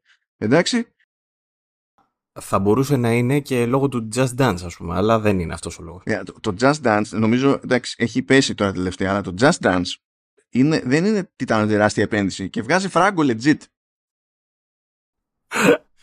δεν, δεν περίμενα να είσαι υπερασπιστή του Just Dance, αλλά η αλήθεια είναι ότι όντως αυτά που λες είναι γεγονότα, οπότε ναι. Για πηγαίνετε τώρα σε. Δηλαδή, έχω φάει χρόνια στη, στη Gamescom που λέω την Gamescom γιατί εκεί πέρα είναι που έχω πάει 500 φορές, οπότε έχω να θυμάμαι. Αλλού τώρα μπορεί να ήταν αλλιώς. Γιατί και εδώ ευρωπαϊκή αγορά, Αμερική μπορεί να είναι όντως να έχει τεράστια διαφορά, ρε παιδί μου. Αλλά έβλεπες τώρα στο consumer booth της UB και έδινε χώρο στο Just Dance όσο έδινε, ξέρω εγώ, σε Assassin's. Ναι. Και έδιναν πόνο. Ε, λογικό. Λογικό, λογικό. Επίσης, και ρίχνω τώρα μια ματιά στα παιχνίδια που είχε παρουσιάσει στο Ubisoft Forward 2022 και εντάξει, είναι πάρα πολύ λογικό να έχει διπλάσια τηλεθέαση. Βλέπω πέρσι κάτι Skull and Bones. Από αυτή τη φορά βάλανε τους Disney να τραγουδάνε, ούτε που το έδειξε αυτή τη φορά. Φέτος. Α, μπράβο. Και είχε κάτι άλλο, κάτι Riders Republic που είναι πολύ πιο για πολύ πιο συγκεκριμένο κοινό. Το Sparks of Hope το οποίο είναι πολύ τίμιο, αλλά δυστυχώς ε, φάνηκε και από τις πωλήσεις ότι δεν. Ναι, ρε, το κρίμα. Γιατί δηλαδή πήγαν να στήσουν. Ναι, πήγαν να στήσουν τώρα ε, παρουσίαση πέρσι με αυτά τα παιχνίδια. Τουλάχιστον φέτος, όντως είχαν να βασιστούν και στο Avatar, τεράστιο IP, και στο Star Wars. Δεν υπάρχει το μέγεθος του IP καν. Ε, τι να λέμε. Οπότε μόνο και μόνο με αυτά τα δύο, ε, okay, είναι στην καλύτερη ε, παρουσίαση. Θέλω να πω εδώ που βλέπουμε τη, την περίληψη που είχε κάνει το Games Industry, ε, Industry Biz, θέλω να, να πω ότι παίρνω προσωπικά το τι αναφέρεται πουθενά το καινούργιο πριν στο Πέρζα. Βλέπω πολύ συνομπισμό για την Ubisoft Montpellier που κάνουν παπάδες στο, στο platforming και ε, δεν, δεν μ' αρέσουν αυτά. Το οποίο φαίνεται, αυτό φαίνεται πολύ καλό. Παιδιά, τύποι, μιλάμε τώρα, αυτή η εταιρεία έχει καταφέρει και όχι απλά έβγαλε τα τελευταία τα 2D Rayman και ήταν ε, σόι παιχνίδια. Ε, ε, ακόμα και τα mobile 2D Rayman platformers που έβγαλε ήταν σόι. Ε, ε, αστείο από μόνο του. Δηλαδή, αν, έχει, αν ένα πράγμα λογικά θα πάει σωστά όπως πρέπει στο καινούργιο το Prince, θα είναι το platforming. Τα υπόλοιπα θα δούμε, ξέρω εγώ. Αλλά αυτό θα, θα είναι κομπλέ. Δεν δέχομαι άλλο ενδεχόμενο.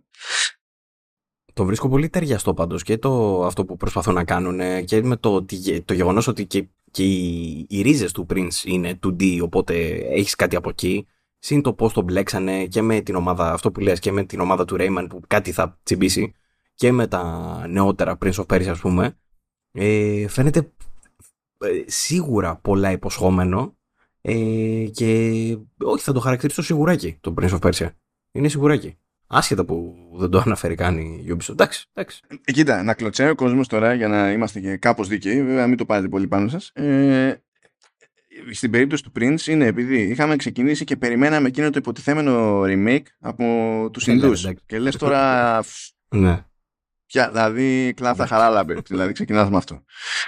Ε, ε, ε, ε, έχεις δει τόσα χρόνια και είναι λες και δεν, δεν έχουν ιδέα τι κάνουν ας πούμε στη, στην όλη φάση. Αλήθεια είναι αυτό.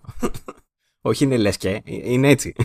Τελευταία φορά που δοκιμάσανε τσαχπινιά και θα επιμένω για πάντα ότι αυτό ήταν σόι προσπάθεια, σόι παιχνίδι, απλά έτυχε το κοινό εκεί να την έχει δει σε mode κανίβαλου, ήταν το Prince of Persia του 2008 που καθόντουσαν και χτυπιόντουσαν και γιατί είναι με cell shading και τα λοιπά. Εντάξει, τώρα ε, όχι. ναι ρε μάνο. Ήταν, Πες τα ρε μάνο, πες τα ρε μάνο. ήτανε σόι αυτό το παιχνίδι, παιδιά. Οι τύποι είχαν πετύχει, ήταν, ακόμα και η one-off μουσ- μουσική που είχαν στα τρέιλερ ήταν σωστή.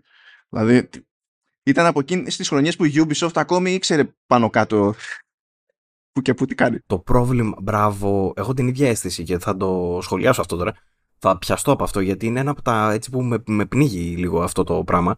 Γιατί τότε όντως ήταν η Ubisoft ακόμα στα πάνω της και δοκίμαζε νέα πράγματα και μάλιστα όντως ήταν πετυχημένο reimagine το συγκεκριμένο το Prince of Persia του 2008.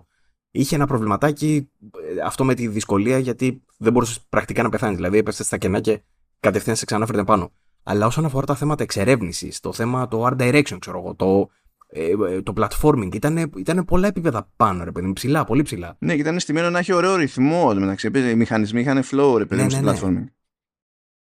Και κάποια στοιχεία του, τα οποία όντως ήταν ε, έτσι κάπως αρνητικά, ας πούμε, ε, προκάλεσαν, ήταν και αρχές τότε που ξεκινούσε την κρίνια ο κόσμος, ήταν ωραίες εποχές τότε, και ε, νομίζω ήταν και από τις πρώτες φορές που αρχίζαμε και βλέπαμε τότε εταιρεία να παίρνει σοβαρά το feedback που βλέπει από τα social ή ο- τέλος πάντων από το ό,τι υπήρχε γύρω-γύρω από feedback, από τα forums ας πούμε και αυτά. Αυτή η μάστιγα. Και βλέπεις μετά. Ναι, ακριβώς. και βλέπεις μετά ότι, οκ, σου λέει, έχει δίκιο ο κόσμος, πρέπει να το. Δεν δε το συνεχίζουμε έτσι. Και πήγανε και βγάλανε μετά το πιο ανέμπνευστο Prince of Persia, το οποίο, by the way, καλό ήταν και το επόμενο. Το Forgotten Sands, αλλά είναι ακριβώς αυτό που λέει και το όνομά του, Forgotten, κανείς δεν το θυμάται. που ήταν κάτι σαν συνέχεια λέει της τριλογίας. Κανείς δεν θυμάται ότι υπήρχε και τέταρτο παιχνίδι στην τριλογία, το οποίο από μόνο του είναι ανέκδοτο. αλλά αλλά, α- αλλά ε, και πήγε τώρα να διορθώσει ας πούμε, το franchise με ένα τέτοιο παιχνίδι. Αφήνοντας πίσω το, τη δουλειά που είχε ρίξει για το Reimagine. Το, α, κρίμα και άδικο. Κρίμα και άδικο. Κρίμα, κρίμα, κρίμα. Εν τω μεταξύ το Forgotten Sons είχε φοβερό μουσικό θέμα, το οποίο δεν θα έπρεπε να μου κάνει καμία εντύπωση, γιατί το είχε γράψει ο Steve Τσαμπλόνσκι. Αν είναι κάποιος και λέει ποιο είναι ο Steve Τσαμπλόνσκι, Έλα ρε. θα πω OK, γιατί δεν είναι ακριβώς το πιο πρόχειρο όνομα σε μουσικοσυνθέτες εδώ και κάποια χρόνια. Αλλά Κα- Πού τον θυμάμαι, Assassin's Creed; Ε, όχι, όχι, αυτός δεν έχει φάει νομίζω Assassin's, αλλά αν, αν τον θυμάστε, αν, αν θυμάστε ποτέ να σας σηκώνετε η τρίχα εκεί στα, στα πρώτα ταινιάκια, τα Transformers, αυτό φταίει. Αν τον θυμάστε να σας σηκώνετε η τρίχα σε κάποια φάση στο δεύτερο του Gears of War, αυτό φταίει. Ω, μπράβο, Gears of War. Τι λες, Gears κοιτάξτε of να War. δεις φλαράκι. Ε, θέλω, να- θέλω να μου φτιάξεις κάτι που να είναι επικό μέχρι τα μπούνια.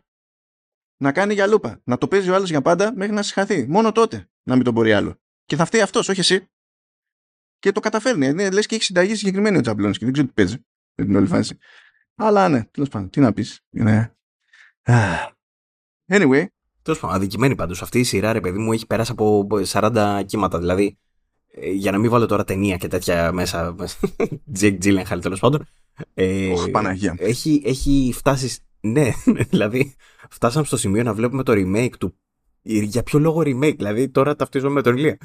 Μέχρι και εγώ θα το πω, ρε παιδί μου, που γουστάρω τα remake κανονικά, αλλά για ποιο λόγο remake στο, στο Sons of Time και για ποιο λόγο τέτοιο remake, που ευτυχώς δεν βγαίνει, βέβαια να το πούμε. Αλλά τέλος πάντων, αναρωτιέμαι τι θα γίνει με αυτό.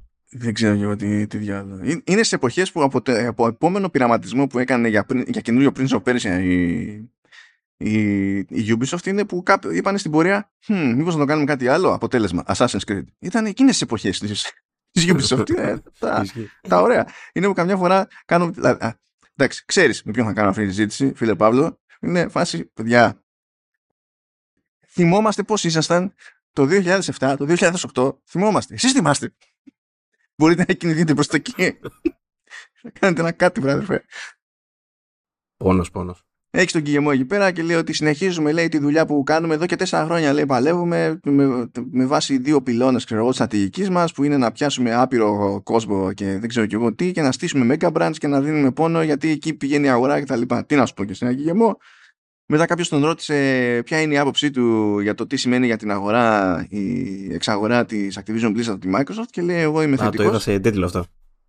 Ναι, ναι. Λέει θετικός είμαι εγώ και πιστεύω ότι αυτό δείχνει, είναι, δηλαδή πώς ξέρεις ότι μιλάς εκεί πέρα για να ακούνε οι αναλυτές, ε, δείχνει την εξάρτηση της αγοράς από μεγάλα IP και Megabrands και φυσικά μας δίνει αυτοπεποίθηση ε, γιατί και εμείς πιστεύουμε ότι πάμε, δηλαδή πάμε να ακολουθήσουμε ανάλογη στρατηγική άρα ορίστε στα, στα λόγια μας έρχονται είναι σαν να σου λέει γκέμο και λες γκέμο γκέμο έχεις το speed dial την Tencent τώρα ναι, ναι. Και αλλάζουμε το όνομά μας σε Ubisoft ε, Mega τέτοια.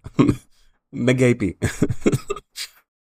Λοιπόν, για να δούμε τι έγινε στα γρήγορα εκεί πέρα πρώτο εξάμεινο στα Ευρώπας.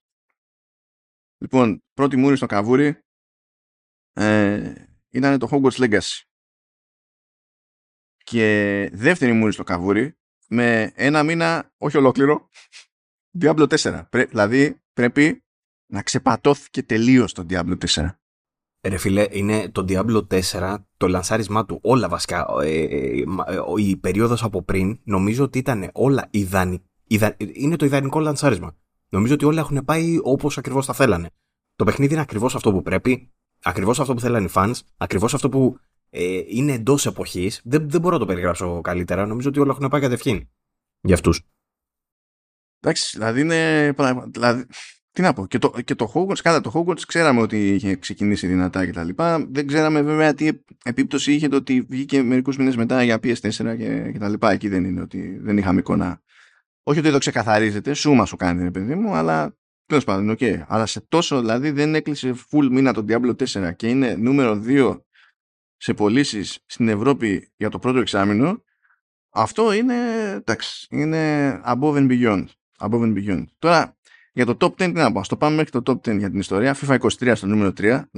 Εντάξει, δηλαδή αν όχι Ευρώπη, πού θα ήταν αυτό. OK. Okay. Ε, νούμερο 4 Zelda. Και εδώ κάνω τη σημείωση την, την πατροπαράδοτη ότι η Nintendo δεν δηλώνει τα digital sales. Οπότε είναι άγνωστο. Το, το Zelda μπορεί να ήταν ε, πριν, πριν το top 10 μπορούσε να είναι από πάνω. Ποιος ξέρει. Όλη φάση. Νούμερο 5 το Grand Theft Auto 5 διότι δεν σταματάει ποτέ. Πάντως, ε, συγγνώμη, μια, μια παρένθεση για την Nintendo. Ε, η Nintendo βγάζει νούμερα κανονικά νομίζω πωλήσεις, έτσι. Δηλαδή σε κάποιους μήνες λογικά θα μάθουμε τι κάνει το Zelda. Ναι, απλά δεν σου κάνει τέτοιο breakdown. Δηλαδή τώρα εμείς κοιτάζουμε για Ευρώπη. Είναι πολύ δύσκολο να δεις στην Ευρώπη τι έκανε digital και physical μαζί. Αλλά θα σου πει ότι γενικά το παιχνίδι παγκοσμίως ε, μας έκανε τόσα. Όταν θα έρθει η ώρα θα τα πει αυτά. Έχει πουλήσει και τις κάλτσε του. Ναι, ναι, ναι.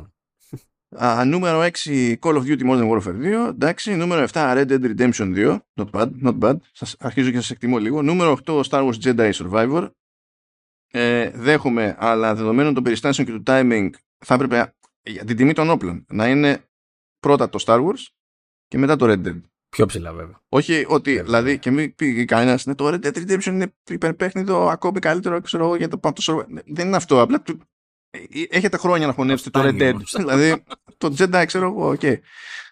Νούμερο 9 NBA 2K23 και νούμερο 10 Resident Evil 4. Εκεί. Το χαβά του Resident Evil 4. Δεν καταλαβαίνετε. Φαίνεται εντάξει. Ε, 5 εκατομμύρια για νομίζω είπε έφτασε αυτό. Έφτασε τα 5. Τώρα θυμάμαι ότι είδα κάπου τίτλο ότι έφτασε ένα νούμερο πιο γρήγορα από κάθε άλλο. Οπότε πρέπει να πέταξε να... και το ρυθμό, να ξεπεράσει και το ρυθμό του Resident Evil 7 αλλά, αλλά θα δούμε. Εντάξει, οκ. Okay. Το οποίο δείχνει μάλιστα ότι είναι και καλή, μόνο αυτό θα πω και κλείνω, ότι, είναι, ότι ήταν τελικά καλή επιλογή το να στρωθούν για να κάνουν το remake του 4 και όχι ξέρω εγώ κάποιου άλλου. Μα γι' αυτό μπαίνουν και σε σκέψεις αυτό που λέγαμε στο προηγούμενο αν άκουσες με τον Βασίλη που, ναι, ναι, ναι, σας ακούω. Που ε, αρχίζουν και σκέφτονται, λέει, το συζητάνε για να δουν πώς ε, ε, αρχίσουν remake και σε μη ξέρω εγώ main τίτλους και λες όχι. Σωστά. τους, τους Survivor ας πούμε, ναι, θα ήταν πολύ καλή ιδέα. Θα είναι λίγο, ναι, έτσι, θα είναι λίγο περίεργο. Anyway, α, λοιπόν, νούμερο 16, το Final Fantasy 16, θα πρέπει να ντρέπεστε. Δεν είναι καν δικαιολογία, δεν είναι καν δικαιολογία το ότι αυτή τη στιγμή υπάρχει σε ένα format μόνος. Ναι, θα πρέπει να ντρέπεστε. Θα πρέπει να ντρέπεστε. Γιατί θα πρέπει να ντρέπεστε, γιατί μια θέση από πάνω είναι το Far Cry 6. Δηλαδή, είστε λυπηροί τύποι. Όχι, αυτό. Πω, πω, ναι. Πω, πω, έχεις δίκιο. Ναι, είστε, είστε απλά λυπηροί τύποι, είναι αυτό. Εντάξει. Anyway, τους παρατάμε κι εμείς εδώ πέρα. Ρε, δεν το περίμενα το Far Cry. Έχει, δηλαδή, νόμιζα ότι ήταν. ίσως έχει πάει καλύτερα και από τα προηγούμενα. Θα το δούμε βέβαια. Αυτό τώρα είπαμε βλέπουμε μόνο Ευρώπη. Ναι, δεν ξέρω. Αλλά μπράβο στο Far Cry 6. Το είχα για πολύ πιο του πετάματου. Κοίτα, τώρα το timing είναι σχετικό. Φαντα... Δηλαδή, ελπίζω αυτό να σήμαινε τουλάχιστον μία εβδομάδα σε κάποιο φόρμα. Α πούμε, είχε βγει έκδοση Super Gold Platinum ε, Deluxe ε, Kebab δίπητο ε, 2 ευρώ. και, για, να εξηγη... για να δεχτώ ότι είναι πάνω το Final Fantasy 16.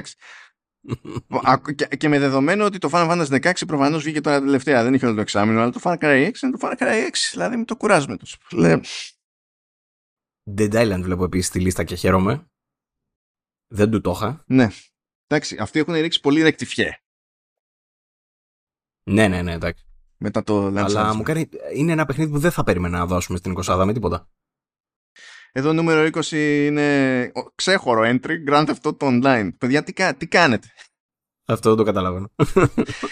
τι είναι αυτά, τι είναι αυτά; Λοιπόν, θα κάνουμε κάτι που δεν περιμένει κανείς ποτέ ε, τα τελευταία δύο χρόνια σχεδόν, θα ασχοληθούμε με την εξαγορά της Activision Blizzard από τη Microsoft. Απλά να πούμε για τις τελευταίες εξελίξεις, διότι δεν είναι ότι έχει γίνει κάτι κοσμοϊστορικό. Ε, σε σχέση με την τελευταία ηχογράφηση που κάναμε και που τα λέγαμε με τον Βασίλη, αυτό που έγινε είναι ότι προ, πρωτίστως το προβλέψιμο, ότι η, έφαγε άκυρο η έφεση του, του FTC, διότι έτσι κι αλλιώς ήταν στο γάμο κάγκιος, η επιχειρηματολογία, Έφαγε άκυρο ε, και μια κίνηση για injection που είχε κάνει εκείνη τη, η γραφική αγωγή που τάχα μου γίνεται από κάτι gamers αλλά τελείως τυχαία έχουν κάποια έγγραφα που, τους, που μπορεί να τα παρέχει μόνο η Sony και κάτι άλλα τέτοια. Είναι... Θα μου πεις στη Sony δεν παίζουν games. Ισχύει. Μπορεί να σημαίνει αυτό, δεν ξέρω. το δέχομαι. Και αυτοί οι άνθρωποι είναι προφανώς παίζουν. Έφαγε άκυρο και, και από εκεί. Ε, ε, έδωσε το ok η Τουρκία, περιμέναμε πώς και πώς για τη, για τη φάση. Ε, τι άλλο συνέβη εδώ, α, ναι φυσικά και ε, συμφώνησαν Microsoft και Activision Blizzard λόγω της όλης καθυστέρησης που έχει παίξει ότι δίνουν διορία τέλος πάντων στην πάρτη τους τρεις μήνες παραπάνω για να καταφέρουν να κλείσουν τη συμφωνία. Αυτό πηγαίνει και με κλιμάκωση της ρήτρας. Υποτίθεται ότι έπρεπε να έχει κλείσει μέχρι 18 Ιουλίου και αν δεν έκλεινε σε, ή σε περίπτωση επαναχώρησης η Microsoft θα έδινε 2,7 δις στη, στην Activision Blizzard. Τώρα κάπου έτσι ξεκινάει νομίζω αν γίνει επαναχώρηση μέχρι τα μέσα Αυγούστου αλλά για Σεπτέμβριο ανεβαίνει το ποσό και δεν θυμάμαι σε ποιο μήνα ξανανεβαίνει και πηγαίνει στα 4, κάτι ξέρω εγώ η, η ρήτρα, κάτι τέτοιο.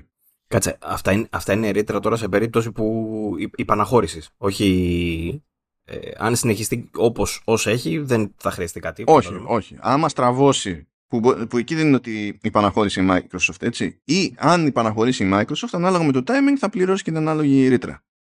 Mm. Αυτό πηγαίνει με το σκεπτικό ότι φιλαράκια ξέρετε πόσα έχουμε να φάμε στου, στους δικηγόρους μόνο και μόνο για να το κάνουμε όλο αυτό να λειτουργήσει. Ε, ξέ, αυτό σημαίνει ότι δεν μπορούμε να τους βάλουμε να κάνουν κάτι άλλο. Είναι ένα κομμάτι της εταιρείας που ασχολείται με όλη αυτή την ιστορία. Αυτό κοστίζει. Έχει συνήθως σου λένε κάτι τέτοια τώρα εκεί πέρα. Αυτό. Ε, και. Μάλιστα. Και. Φυσικά. φυσικά. Η Sony τελικά υπέγραψε συμφωνία ε, για το Call of Duty. Για 10 χρόνια Call of Duty σε, σε PlayStation.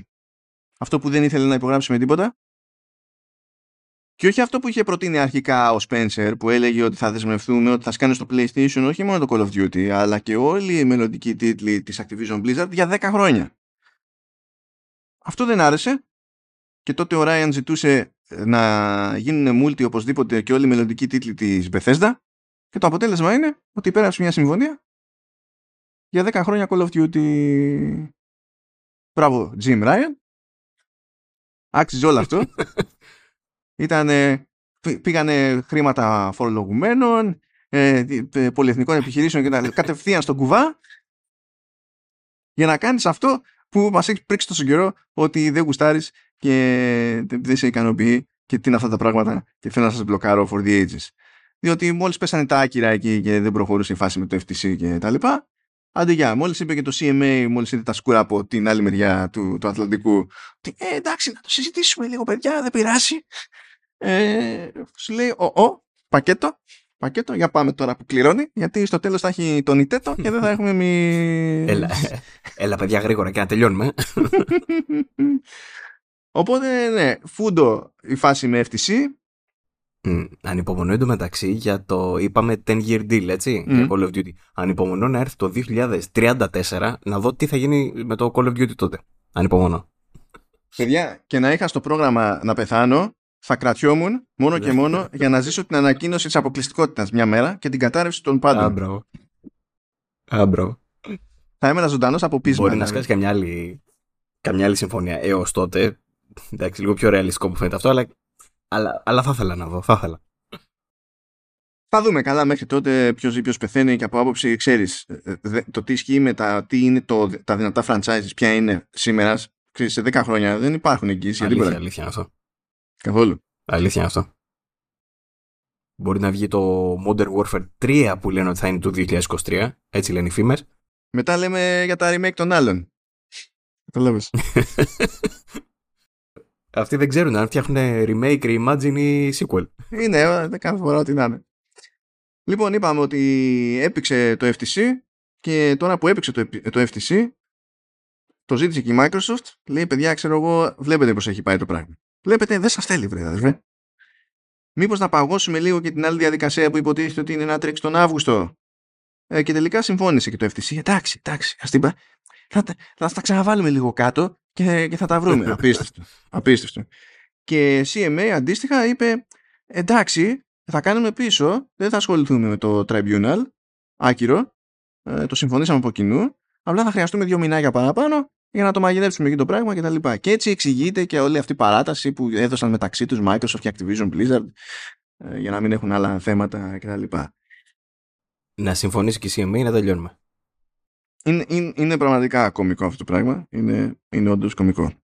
Θα τελειώσει κάποια στιγμή, Ρωμανό. Υπομονή, υπομονή. Αυτό που δεν ξέρω είναι αν τουλάχιστον αυτή την εβδομάδα αυτό είναι πιο κωμικό από τη φάση με το Xbox Game Pass Core. Αυτό θα ήθελα να το εξερευνήσουμε λίγο, φίλε Παύλο. Έχει, έχει ζουμάκι αυτό. Έχει εδώ, εδώ θα σταθούμε λίγο. Αν θυμάστε, καλά μας παιδιά, είχε βγει μια μέρα η Microsoft και, και έλεγε κάπως πρέπει να τους δείξω ότι το έχω χεσμένο το Xbox Live Gold. Οπότε ας ξεκινήσω τα δύο παιχνίδια που δίνω τσάμπα. Πρώτα απ' όλα να μην δίνω τρία, να δίνω δύο ξέρω. Και τα, μετά σου λέει, ε, τα δύο που θα δίνω να φροντίσω να είναι λίγο. δεν τα ξέρει η μάνα τους. Άσχετα με το αν είναι σόι ή όχι. Ε, σου λέει, δεν αισθάνομαι ότι το πιάνει το μήνυμα ο κόσμος. Ε, κάτι άλλο πρέπει να κάνει. Δώσει χειρότερα και λέει θα ανεβάσω την τιμή και ήθελε να πάει το Xbox Live Gold ξέρω εγώ στο δεκάρικο κάπου εκεί νομίζω όπου ερχόταν μία ή άλλη με το Game Pass τουλάχιστον το κονσολικό το Game Pass που τότε έκανε τόσο τώρα ανεβαίνει υποτίθεται ένα ευρώ εκεί τι είναι ε, και τρελαθήκαν οι άλλοι και σου λέει ότι συγγνώμη δηλαδή με αυτό το set παροχών μου κάνεις τέτοια αύξηση και έτσι τόσανε το πήρε πίσω διότι είπαμε marketing Microsoft στο καταναλωτικό δηλαδή μπορεί να ξέρει τι κάνει σε enterprise αλλά στο καταναλωτικό, παιδιά, είναι μπόμπο μάστορας. Όχι... Η κάθε κίνηση, αυτό, η κάθε κίνηση που κάνει πραγματικά είναι για σκότωμα, δεν είναι. Δηλαδή, ο πιο άτσαλες κινήσεις πεθαίνεις, δεν γίνεται. Ναι, δηλαδή, λες το μόνο που μένει είναι να βγάλετε βελτιωμένο Xbox και να το πείτε Series XS και δεν θα μπορούμε ποτέ να βγάζουμε πρόταση χωρίς να μπερδευόμαστε όλοι μεταξύ μας. δηλαδή, ναι, δεν θα τελειώνει αυτό με τίποτα. Λοιπόν, έφαγε κρά, το πήρε πίσω και άφησε μερικά μηνάκια να περάσουν. Σου λέει κάτσε να το ξεχάσουν λίγο. Θα τα καταφέρουμε όμως. Τώρα με συμπαθούν λίγο, κάναμε εκεί την παρουσίαση, κερδίσαμε λίγο εντυπώσεις, δηλαδή ξεχάσανε και το, και το Redfall. Ας, ας δοκιμάσουμε λίγο τα νερά, ας ανεβάσουμε λίγο, ας ανακοινώσουμε άνοδο τιμή στο, στο Game Pass. Έγινε και αυτό. Σου λέει, ωραία, δεν μου στείλανε βόμβες στο σπίτι. Οκ, το έχουμε. Πάμε να δοκιμάσουμε την τύχη μας και παραπέρα. Γεια σας, έχουμε το Xbox Game Pass Core και λες τι είναι τούτο; Και σου λέει κοίτα αυτό, ε, αυτό είναι και καλά που παίρνει τη θέση του Xbox Live Gold okay. από τις 14 Σεπτεμβρίου. Αλλά επειδή είναι Game Pass, αντί να σου λέει ότι κάθε δύο μήνες, κάθε ένα μήνα σου δίνω ξέρω, δύο παιχνίδια και εφόσον είναι ενεργή συνδρομή, οπότε ισχύει και με τους τίτλους τους κλασικούς στο Plus ξέρω, και τέτοια, εκτός του Game Catalog κτλ. Έχεις πρόσβαση, αλλιώς δεν κτλ. OK. Okay. Αν θα σου κάνω αυτό που κάνω τόσο καιρό με το Live Gold, θα σου δίνω πρόσβαση σε 25 τίτλους που 4 στους 5 είναι first party, πράγμα που σημαίνει ότι δεν έχει να πληρώνει royalties αλλού. 4 στους 5 ή 9 στους 10, μπορεί και, μπορεί και παραπάνω, τώρα που τους βλέπω. Ε, μπορεί, μπορεί και 9 στους 10. Και εντάξει, λέει ότι 2-3 φορές το χρόνο λέει θα την πειράζει τη λίστα, ξέρω εγώ, αλλά κάπου εκεί, στα 20, γύρω στα 25 παιχνίδια λέει, θα είναι, okay. ε, και θα έχω μαζί και το online multiplayer. Και αυτό θα το βάζω δεκάρικο, τελείως τυχαία. Δηλαδή ε, έβαλα από 10-11 το κονσολικό το Game Pass και βάζω το, το Game Pass Core το βάζω 10 δολάρια λέω τώρα εγώ παιδιά διότι τέλος πάντων έτσι είναι πιο εύκολο να συνεννοηθούμε γιατί οι υπόλοιπες τιμές βγαίνουν και με βάση τη συναλλαγματική πραγματικότητα και τα λοιπά είναι πιο κυμαινόμενα μεγέθη. Α το θέσουμε έτσι. Οπότε έχουμε το εξής μαγικό. Παίρνεις το Xbox Game Pass Core και σου λέει ε, μπορείς να παίζεις μερικά παιχνιδάκια, OK, okay, καμία αντίρρηση και online multiplayer. Δίνεις ένα δολάριο παραπάνω και έχεις πρόσβαση σε εκατοντάδες παιχνίδια, αλλά δεν μπορείς να παίξεις online multiplayer. ε, δίνεις τα ίδια λεφτά στο PC Game Pass, όπου εκεί δεν σε χρεώνει online multiplayer, δεν το κάνει, δηλαδή απλά δεν, okay, και έχεις πρόσβαση σε εκατοντάδες παιχνίδια, αλλά μόνο στην πάρα του PC και δίνεις, ε, πόσο το έχουν πάει τώρα, 17, το πήγανε το τέτοιο, το, σε δολάρια, το Ultimate. Το Ultimate, λογικά ναι. Δεν είμαι και εγώ σίγουρος, νομίζω ναι. Θα έχεις ό,τι σου δίνει το κονσολικό, ό,τι σου δίνει το PC, θα έχεις και το EA Play, θα έχεις και το online multiplayer. Οπότε έχει το online multiplayer που δεν φαντάζομαι, δηλαδή, εγώ μπορεί να μην είμαι του multi, okay, αλλά δεν το λες και άκρη, ε, ε, περιφερειακή ανάγκη το πράγμα, σαν υπηρεσία σου. και το έχει στο φθηνότερο και στο ακριβότερο και στα δύο ενδιάμεσα δεν το έχει. Καλά, στο, στο PC Game Pass δεν μετράει το ένα. Στο ένα ενδιάμεσο λοιπόν δεν το έχει. Και σου λέει κατά τα άλλα βέβαια ότι στο, στο Core αυτές οι προσφορές που γίνονται, γίνονταν στο Gold θα υπάρχουν κανονικά όπως υπάρχουν και στα υπόλοιπα Game Pass και όντως και οι εκτός ξέρω εγώ τύπου 20% σε όποιο τίτλο είναι στο Game Pass κτλ. Εντάξει, αυτό είναι εύκολο. Λες Microsoft, πρέπει όταν τα σκέφτεσαι αυτά και έχεις να πεις ότι έχω μια σειρά υπηρεσιών, έχω κάποια tiers. Πρέπει να, να κάνεις τουλάχιστον ένα roleplay και να μπαίνει κάποιος στην εταιρεία, στον κόπο, να τα εξηγήσει σε έναν άλλον. Και κάποιος τρίτος τουλάχιστον να ακούει τη συζήτηση. Μπράβο, γυρνάει τροχό της τύχης και σου λέει: Λοιπόν, τι θα βάλουμε στο κάθε tier; Κάτσε, κάτσε, περίμενε, θα δω. και γυρνάει τον τροχό, λοιπόν. Χρεοκοπία. Δείξ τους. Ρε, εσύ, είναι. Ε, ε, ε, ε πίστευα ότι το, το PlayStation Plus όταν βγήκε το καινούριο μου φάνηκε μπέρδεμα. Και τώρα που ξαναβλέπω αυτό, μου φαίνεται τρεις φορές πιο μπερδεμένο. Οπότε αναρωτιέμαι ποιος από τους δύο με το πάει καλύτερα ή τέλο πάντων μπορεί να συνεννοηθεί με τους καταναλωτές. Κοίτα, το, το σαφές στο PS Plus είναι ότι αν. Γιατί προς τα εκεί σε σπρώχνει η Sony. Αν δεχτείς ότι θα πληρώσεις ετήσιο με τη μία, βγαίνει το πιο ακριβό τους, βγαίνει πολύ φθηνότερο από το πληρώνω ένα χρόνο Ultimate, ξέρω εγώ, στο, στο Xbox. Ή βασικά βγαίνει φθηνότερο και από το πληρώνω ένα χρόνο αυτό το core, ξέρω εγώ, ή το Xbox Game Pass. αυτό ήταν δηλαδή στάνταρ, ήταν ε, συνειδητή επιλογή από την Sony γιατί και θέλει η ίδια να σε σπρώχνει να, να δεσμευτείς ένα χρόνο στην πλατφόρμα της ακόμα παραπάνω και κατά την ίδια έτσι κι αλλιώς ε, μεγάλο ποσοστό προτιμούσε τις ετήσιες ανανεώσεις αντί για τις τέλος πάντων τρίμηνες, εξάμηνες ή ό,τι ήταν εκεί πέρα. OK, okay, OK. Okay. Ή τις μηνιαίες που δεν συμφέρει. Είναι κο, κωμικές τιμές για να μην δηλαδή. Δεν... Ναι, ναι, ναι. Δεν ξέρω ποιος πηγαίνει, ας πούμε, και το κάνει αυτό το πράγμα στον εαυτό του. Οκ, το περίεργο που έχει το PS Plus είναι ότι αυτό το εξτραδάκι που σου δίνει στο ακριβότερο του tier είναι. Το λες και αμελητέο. Δηλαδή, θα πεις ναι, στο stream τουλάχιστον έχουμε Ελλάδα. Το, όντως, game streaming στην Ελλάδα, ενώ το Ultimate του Xbox δεν έχει game streaming στην Ελλάδα. Αλλά το ζήτημα είναι τι, τι στριμάρεις στο, όσο έχουν τα πράγματα τώρα από PS Plus που το έχεις στην Ελλάδα και το, τα άλλα τώρα που σου λέει με τα classics εκεί που τρέχουν ας το πούμε δηλαδή, δεν, δεν είναι δηλαδή είναι περίεργο δηλαδή το κοιτάς εκείνο το tier και δεν είσαι σίγουρος που απευθύνεται Και αυτό που κατάλαβε η Microsoft από όλη αυτή την ιστορία είναι ότι «Α, έχουμε τράτο. Δεν πειράζει. Να, άμα δεν βγαίνει νόημα σαφές, δεν, δεν παθαίνουμε και Θα σας δείξουμε εμείς. Θα δείτε τι θα πάθετε. Λοιπόν, κάτσε, γιατί το ξαναδιαβάζω τώρα, να το βάλουμε λίγο κάτω. Λέει, ε, το launch collection, συγκεκριμένα launch collection, θα έχει πάνω από 25 τίτλους. Πάνω από 25 τίτλους. Ε, από όλα τα στούντιο λέει κυρίως ας πούμε τα δικά τους και third party. Μέτρησα τα παιχνίδια που έχει στο, ε, στη λίστα ας πούμε, αυτή που είναι τώρα στο επίσημο το άρθρο, στην ανακοίνωση. Είναι 19 παιχνίδια, τα 4 είναι ε, third party, τα υπόλοιπα είναι δικά τους. Δεν με χαλάει αυτό. Με χαλάει το γεγονός ότι δεν δίνουν σχεδόν καμία πληροφορία. Τι σημαίνει new titles will be added δύο με τρεις φορές το χρόνο; New titles will be added. Θα βγαίνουν από τα παλιά; Δηλαδή θα φτάσουμε σε περίπου 10 χρόνια από τώρα και το Game Pass Core θα έχει γίνει σαν το μεσαίο το επίπεδο, θα έχει 500 παιχνίδια; Ε, λογικά, λογικά θα βγάζουν minimum, θα, θα βγάζουν από third party γιατί αυτά τα πληρώνουν για να είναι εκεί. Έτσι κι αλλιώς. Σωστό. Πολύ σωστό σας, σας σκέψη. Βέβαια δεν αναφέρεται, να το πούμε αυτό. Ναι, δεν... Δεν αναφέρεται πουθενά ότι θα βγαίνουν τίτλοι. Ε, λέει απλά ότι θα είναι μάλλον πάνω από 25 τίτλους, οπότε θα είναι μάλλον ψηλό σταθερό το νούμερο από ό,τι καταλαβαίνω. Τώρα το πάνω από 25 μπορεί να σημαίνει και το έχουν κάνει και με το Game Pass που σου λέει ότι θα έχουμε πάνω από 100 παιχνίδια και έχει μέσα 400. δηλαδή, παιδιά δεν μπορώ να υπολογίσω, ξέρω Ε, ναι, αυτή είναι η, αυτή είναι η θετική τέλος πάντων ερμηνεία. Γιατί και εκεί που έλεγε πάνω από 100 ήταν ε, ό,τι να είναι, δηλαδή ήταν πολλαπλάσια τα παιχνίδια. Απλά στο marketing από την αρχή μέχρι το τέλος, ακόμη και σήμερα, εξακολουθεί και λέει πάνω από 100. Ναι, γιατί μάλλον θέλει να είναι νομι... νομικά καλυμμένοι, ξέρω εγώ, και σου λέει άστο εκεί, άστο εκεί, ποτέ δεν ξέρεις. Μην μπούμε πάνω από 400 και χρεωθούμε. Α, αυτό είναι το ένα. Το άλλο είναι ότι όταν λες στο, ε, στον καταναλωτή θα έχει ξέρω εγώ, πάνω από 100, δεν θα γυρίσει και θα σου πει Καλά, είναι δυνατόν μόνο 100 παιχνίδια.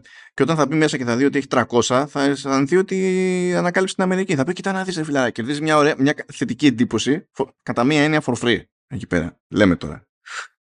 Ε, OK. Okay. Ε, Προφανώς δεν, θα, δεν βγάζει νόημα να γίνει το ίδιο πράγμα εδώ, διότι άμα ήταν έτσι θα φρόντιζε να έχει και τα πάντα όλα από τα δικά της. Minimum. Δεν, δεν είναι ότι η λίστα αυτή αρχική είναι άσχημη, έχει καλά παιχνίδια μέσα. Not you, Fallout το 76, αλλά έχει καλά παιχνίδια, ρε παιδί μου. Δηλαδή θα πεις, γιατί έχεις το Doom Eternal, τι θα κάνω με το Doom Eternal; ε, γιατί έχεις Forza Horizon 4, εντάξει, 4. OK. Okay. Εκεί είναι και καλή σε επικοινομορφία, δεν είναι άσχημη. Ναι, ναι, ναι, όχι. Έχουν ωραία διασπορά σε είδη, ας πούμε. Έχει έχει, έχει λίγο απ' όλα. Δηλαδή, λίγο να σε δαγκώσει να λες: ξέρω εγώ, Elder Scrolls Online, Tamriel Unlimited. Let's do it, ξέρω εγώ. Μπορεί να καείς εκεί πέρα, ας πούμε, για πάντα. OK, okay, OK. Okay. Αλλά δεν, ακόμα και η διαφορά στην τιμή δεν βγάζει νόημα. Είναι αστείο να βλέπω το Core 10, το Console 11 και να είναι τόσο κοντά και, το ένα, και να είναι η φάση Α, ή θα έχεις παιχνίδια ή θα έχεις online. Μωρέ, αυτό το δίλημμα είναι ηλίθιο. Δηλαδή, είναι όπως το πες πριν, αφού το, το online είναι, είναι βασικό ρε παιδί μου. Δηλαδή, ακόμα και, και σε single player παιχνίδια πολλές φορές χρειάζεται, γιατί πρέπει να σε βάλει σε κάποιο server, ξέρω, ή κάτι τέτοιο. Δεν, δεν γίνεται. Είναι, είναι περίεργο. Είναι περίεργη η... Το, το ξεχωρίζουν έτσι. Θα μπορούσε στην τελική να βάλει πιο ακριβό το console και να βάλει μέσα το online και να τελειώνουμε. Και να πει ότι ξέρω εγώ αντί για 11 το βάζω Μετά θα γινόταν ultimate βέβαια. Ε, παιδί μου, ε, ε, περίπου, το Ultimate θα έχει πάλι το EA Play που μπορείς να εξηγήσει τον άλλο. μαζί, ναι. Γιατί, ναι, και το PC. Αντί να το πάει, δηλαδή το πας το πας 11, πήγαινε το 12. Θα πεις ε, κάποιος ότι ε, ναι, αλλά οι άλλοι το πουλάνε, ξέρω εγώ, το άλλο 10. Ναι, μπράβο. Το, δεν έχουν αυτές τις τιμές επειδή μόνο έτσι βγαίνει το κοστολόγιο τους, παιδιά. Έχουν έτσι τις τιμές επειδή ο στόχος ήταν πριν έτσι κι αλλιώς στην τιμολόγηση. Γι' αυτό ήταν όπως ήταν η τιμολόγηση. Να πάρουμε Ultimate. Αυτός είναι ο στόχος της Microsoft. Δεν προέκυψε αυτός ο στόχος. Ούτε ε, πρώτη φορά βλέπουμε προσπάθεια upselling τώρα με το core. Υπήρχε και πριν. Ήταν ακριβώς η διαλογική. Οπότε δεν καταλαβαίνω γιατί ε, βλέπω και μερικούς και λένε ότι το core υπάρχει μόνο και μόνο για να σας, πράξει, να σας πρόξει να πάρεις ultimate. Λες μα ούτε, δηλαδή ίσχυε και πριν αυτό. Δηλαδή το, το, το vanilla το, το, το console game pass ας πούμε υπήρχε για να σας πρόξει να πάρεις ultimate. Ε, δεν είναι ότι δεν είχαν πάτημα για upsell προηγουμένως. Δεν, είναι περίεργο το, το γεγονός ότι δεν υπάρχει multiplayer στο, στο, στο δεύτερο βήμα, ας πούμε, και είναι αυτό νομίζω που μπερδεύει και είναι το πιο μπέρδαμα στο, σε όλο το σκηνικό για τους καταναλωτές. Το ότι δεν έχει multiplayer το δεύτερο. ξεχώρισε τα κάπως αλλιώς, ρε παιδί μου. Πες single player και κάτι άλλο, ξέρω εγώ. Ε, που ούτε αυτό θα βγάζει πολύ νόημα, αλλά τέλος πάντων προσπαθώ να σκεφτώ κάτι άλλο τώρα. Βασικά έχεις δίκιο. Αν, ε, αν έβαζε το multi και στο, και στο console, ε, τώρα δεν ξέρω τι θα τη βόλευε στην τιμή, αλλά τέλος πάντων θα μπορούσε να βρει να ζει στην τιμή. Θα έβγαζε νόημα γενικότερα γιατί θα έβλεπες μετά σε, και στα τέσσερα επίπεδα ότι το σιγουράκι σου είναι online multiplayer. Δεν αναρωτιέσαι, είσαι σίγουρος ότι έχεις online multiplayer. Και από εκεί και πέρα διαφέρουν τα παιχνίδια στα οποία έχεις πρόσβαση και ο τρόπος με τον οποίο έχεις πρόσβαση σε αυτά. Γιατί εντάξει, το Ultimate έχει και καλά και το cloud και, και τα συναφή. Και αυτό μπορείς να το εξηγήσεις πάρα πολύ εύκολα. Δηλαδή, του λες το άλλο Κοίτα, ό,τι και να πάρεις, online multiplayer. Χρειάζεσαι κάποιο από αυτά για online multiplayer στην κονσόλα. OK, okay, OK. Okay. Και βγαίνει μετά το core και του λες: Ότι κοίταξε, εδώ θα έχει, ξέρω εγώ, καμιά κοσαριά, τριανταριά παιχνιδάκια κτλ. OK, okay, αυτό. Ε, αυτό. Και έχεις ένα πολύ μεγαλύτερο πλήθος μετά στο άλλο. Αυτό. Ακριβώς. Πας μετά και στο παράλληλο και λες εκεί το παίζεις δίπορτο και στο PC, σου κοτσάρεται και η Άμα έρθει ποτέ και Ελλάδα, λέμε τώρα για την πάρτι μας, ξέρω εγώ, cloud streaming, θα έχεις και αυτό. Και το εξήγησες. Που έχουμε ε, πληροφορίες για αυτό. Να πω ότι έχει ξεφύγει από, από κατασκευαστή τέλος πάντων στην Ελλάδα ότι θα έρθει μέσα στους επόμενους μήνες. Τώρα δεν ξέρω αν το ήξερε ή αν είχε πληροφορίες. Τέλος πάντων, μας είπε μετά να μην το πούμε. Αλλά το λέω έτσι, χήμα. Εγώ θα κρατούσα μικρό καλάθι, διότι θυμάμαι ένα φεγγάρι που είχα μια συζήτηση για το. Για ποιο ήταν. Για μια. Καλά, όχι για υπηρεσία gaming, για το Mubi. Που είναι. Για το; Το Mubi είναι συνδρομητική υπηρεσία για κινηματογράφο, αλλά για πιο indie φιλμ. Α, OK. Okay. Και είναι φάση. Ε, ναι, του χρόνου, στάνταρ, Ελλάδα. Τέσσερα χρόνια αργότερα. Ήρθε το Mubi στην Ελλάδα. δηλαδή, ναι. Σαν τη Vodafone που τους έχουμε ρωτήσει πότε βγαίνει καινούργια εφαρμογή. Ε, τώρα λέει. Αυτό το ακούσαμε πριν τρία χρόνια. Καλά με τη Vodafone. Καλά κρίνιαζα εκεί. Τώρα δεν πειράζει. Α πετάξω μια περίληψη εδώ πέρα. Στο Command S που είναι εκεί για Apple staff με τον Λεωνίδα. Γκρίνιαζα γιατί γράφαμε την ημέρα που εκείνη την ώρα που γράφαμε με πέραν τηλέφωνο από τη Vodafone. Γιατί αυτό είναι ζήτημα. Γιατί τους είχα πει Τετάρτη που γράφαμε. Μην πάρετε. Δεν θα μπορώ να σηκώσω τηλέφωνο. δεν θα μπορώ να σηκώσω. Πάρτε Πέμπτη. Α, εντάξει. Τι ώρες βολεύεστε; Τότε. Και φυσικά πήρε, πήρε Τετάρτε. Πήρε Τετάρτη. Και, και όχι μόνο αυτό, δεν είναι απλά. Δηλαδή, με έπαιρνε στο κινητό που τα είχα εκεί εγώ στο Do Not Disturb, οπότε δεν, περνά, δεν περνάγανε οι κλήσεις. Έβλεπα ότι γινόταν η κλήση, αλλά δεν βάραγε τίποτα, δεν μου έκοβε τίποτα την ώρα που έκανε την ηχογράφηση. Και ήταν πραγματικά λε και με ψάχνε καμιά, καμιά θεία μου, ας πούμε, και δεν κρατιότανε. Έβλεπε ότι δεν περνάγε στο κινητό, καπάκι και έπαιρνε στο σταθερό. Μετά ξανά έπαιρνε κινητό, μετά ξανά έπαιρνε στο σταθερό. Λέω τι, τι, τι Πού είναι, είναι αυτό; ανησύχησαν. θέλει να μου πει ότι βρήκε σε κάποιο πεζοδρόμιο πεταμένη τη σάκα με τα βιβλία μου και νομίζει ότι με απήγαγαν. Τι, τι, τι, τι, και λες, ένα απλό πράγμα είπαμε. Ένα απλό πράγμα. Είπαμε πέμπτη. Πέμπτη. Και μου είπες το σημείωσα. Και το, αυτό που συνέβη είναι το Τετάρτη. Το κακό είναι ότι ξέρω πολύ κόσμο που έχει νεύρα με τη Vodafone για πολλούς και διάφορους λόγους. Αλλά εντάξει. Κάνα τώρα, εντάξει. Ε, δεν θέλω να το κάνω πάλι για να βγω ο good cup της υπόθεσης αλλά υπάρχει υπάρχος τηλεπικοινωνίας που ε, δεν προσπαθεί ενίοτε να στείλει τρελάδικο. Δεν, δεν ξέρω. Εντάξει, αλήθεια είναι δεν ξέρω, αλήθεια. Να την πει και, ε, το άλλο το ωραίο με τη Vodafone είναι ότι κάθε φορά που τους ρωτάω τι παίζει με Fiber to the Home εδώ που είμαι, η απάντηση είναι άλλη. Α, bro. Δεν έχει σημασία πόσος, από απόπειρα σε απόπειρα πόσος καιρός περνάει. Σημασία έχει ότι όποτε και να ρωτήσω είναι άλλη απάντηση. Ανάλογα με τον υπάλληλο πάει. Δεν πάει με την ε, διαθεσιμότητα. ναι, λέω καλά, δεν μιλιέστε. Ε, λέει ότι λέει το σύστημα. Ωραία. Το έχουμε σίγουρο ότι το σύστημα ξέρει τι γίνεται. Δηλαδή, τι είναι αυτό; το ίδιο σύστημα δεν χρησιμοποιείται όλοι εκεί. Μου λένε για το Fiber to the Home πρέπει να, τέτοιο, λέει, πρέπει να πάρεις υπογραφή από οποιονδήποτε άλλο, ξέρω εγώ, είναι στο κτίσμα κτλ. Πάρα πολύ ωραία, μου στείλετε το έντυπο. Ε, αλλά πρώτα να το σιγουρέψω, λέω, και θα επικοινωνήσω μαζί σας. Να δω ότι όντως δεν υπάρχει κάποιο πρόβλημα. Δηλαδή, αν μου πει όχι από τώρα, τι να μου στείλετε τέτοια. OK, okay, παίρνω το OK, παίρνω τηλέφωνο. Λέω έτσι και έτσι. Μίλησα με κάποιον και μου είπε αυτό. Μα δεν χρειάζεται, λέει, να βάλει κανένας υπογραφή. Λέω, Μα μου είπατε ακριβώς αυτό. Όχι, όχι, δεν χρειάζεται. Απλά, απλά αφού το λέμε εμείς, λέω τι αφού. Α, Πώς γίνεται να θέλεις την άδεια για κάποιου άλλου και να μην χρειάζεσαι κάτι που να αποδεικνύει ότι υπάρχει αυτή η άδεια, έχει δοθεί αυτή. Τι. δεν υπάρχουν αυτά. Είναι, είναι, με, μετά, φυσικά, μετά φυσικά θα πεις εντάξει, δεν πειράζει Microsoft Core. Πιο, εντάξει, δεν πειράζει. Τρέλανέ μας έτσι. Τι να γίνει. Λοιπόν. Όχι, εντάξει, κοίτα. Ε, το όνομα είναι μπέρδεμα, δεν το συζητάω. Δεν, το, το συγχαίρομαι από τα βάθη τη ψυχή μου ήδη. Αλλά δεν είναι και. Φαντάζομαι μπορούν να σκεφτούν και χειρότερα πράγματα. Ε, Παρ' όλα αυτά παραμένει το προβληματικό, όπως είπαμε, το, το περιεχόμενο, έτσι. Δηλαδή, αυτό δεν βγάζει πολύ νόημα. Νομίζω, θέλω να πιστεύω, θα το αλλάξουν κάποια στιγμή, πάλι, κάπως. Εντάξει τώρα... δεν ξέρω... αλήθεια. Θέλω να θυμίσω, επειδή καθό... οι gamers θα λένε, θα θυμούνται ως κουλά παραδείγματα ε, ε, marketing της Microsoft τα του Xbox. Γιατί έτσι και γιατί αλλιώς τα λοιπά. Θέλω να θυμίσω ότι αυτή η εταιρεία έβγαλε ειδική έκδοση του Windows που την έλεγε X. Ήταν Windows 10X, αν θυμάμαι καλά. τη σημασία έχει το X. Και είχε βγάλει και Surface Pro X. Και αυτό δεν σήμαινε ότι τα Windows 10X τρέχουν στο Surface Pro X. Τρέχανε σε άλλο, με άλλο γράμμα. Λες, είναι, δεν ξέρω, drinking, drinking party είναι το default εκεί 9 με 5. Τι κάνουν, δεν, δεν ξέρω τι σημαίνει. Δεν βγαίνει άκρη καθόλου.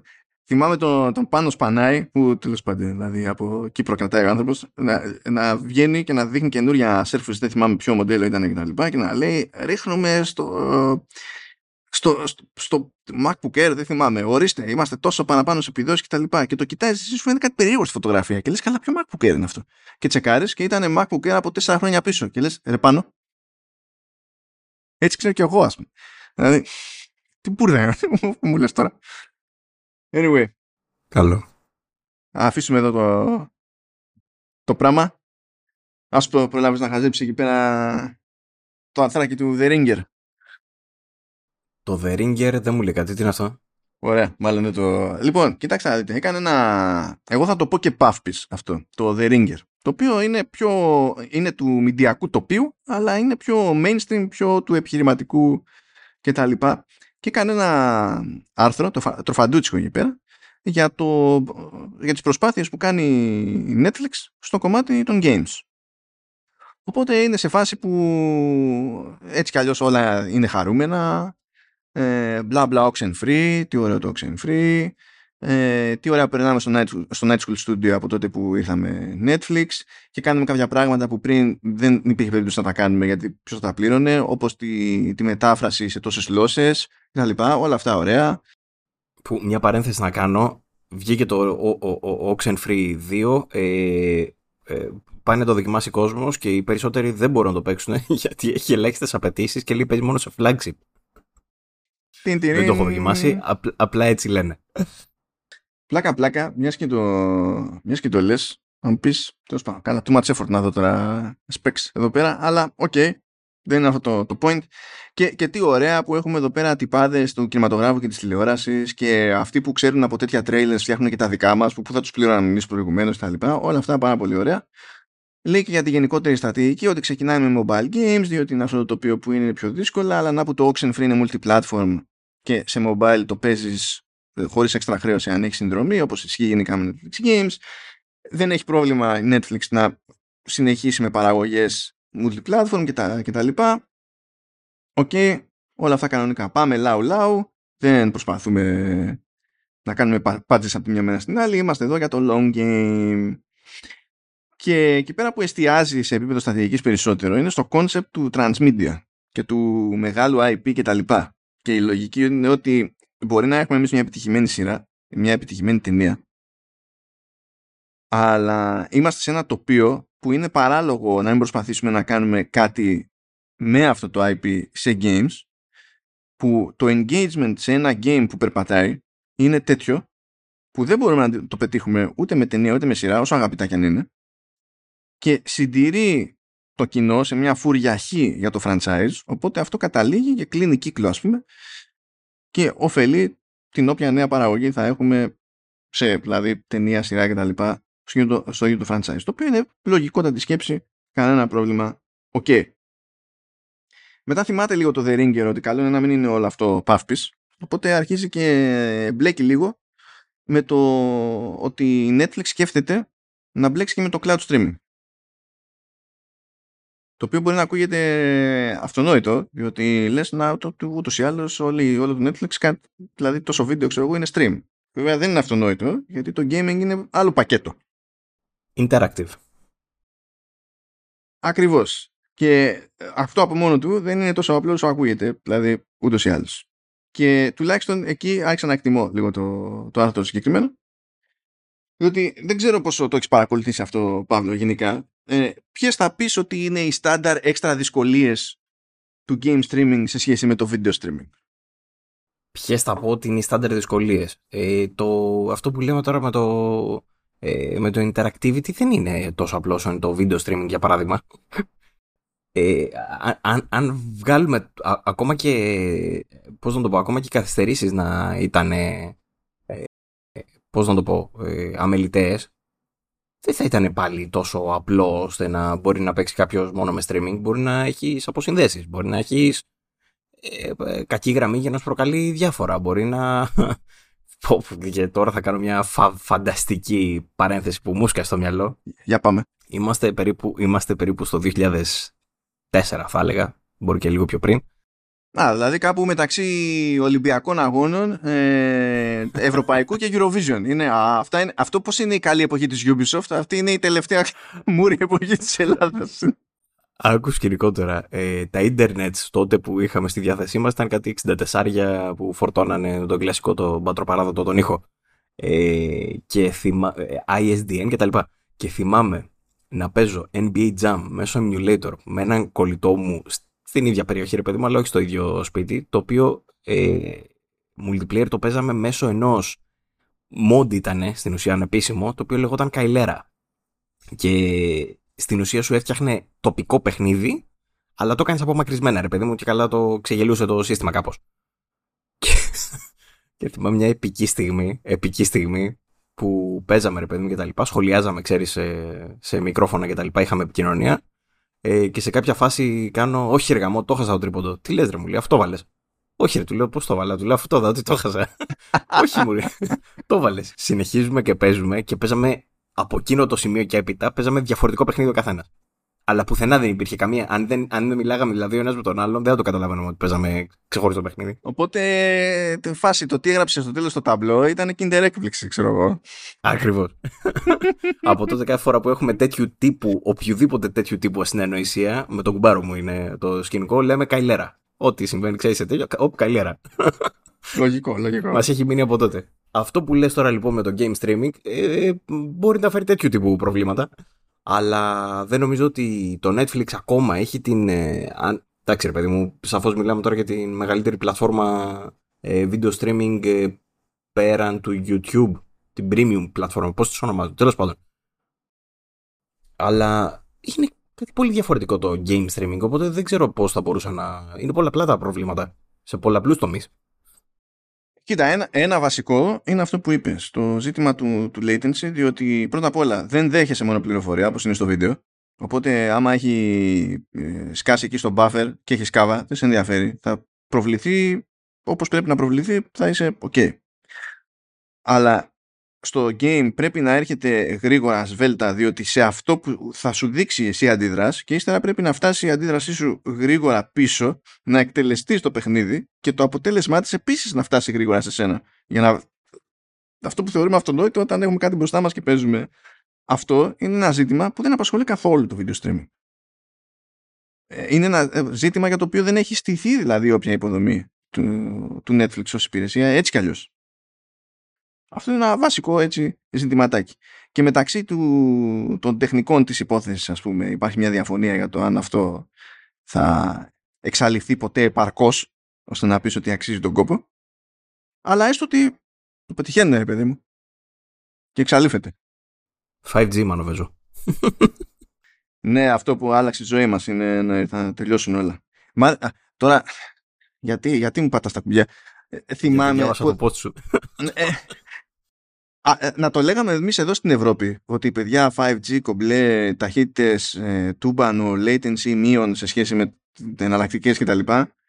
Ε, τι να τις κάνουμε τις σταθερές. Να το λέγαμε εδώ στην Ευρώπη που δεν έχουμε data caps στις σταθερές, να πεις τέλος πάντων μπορεί να βγάλει και νόημα.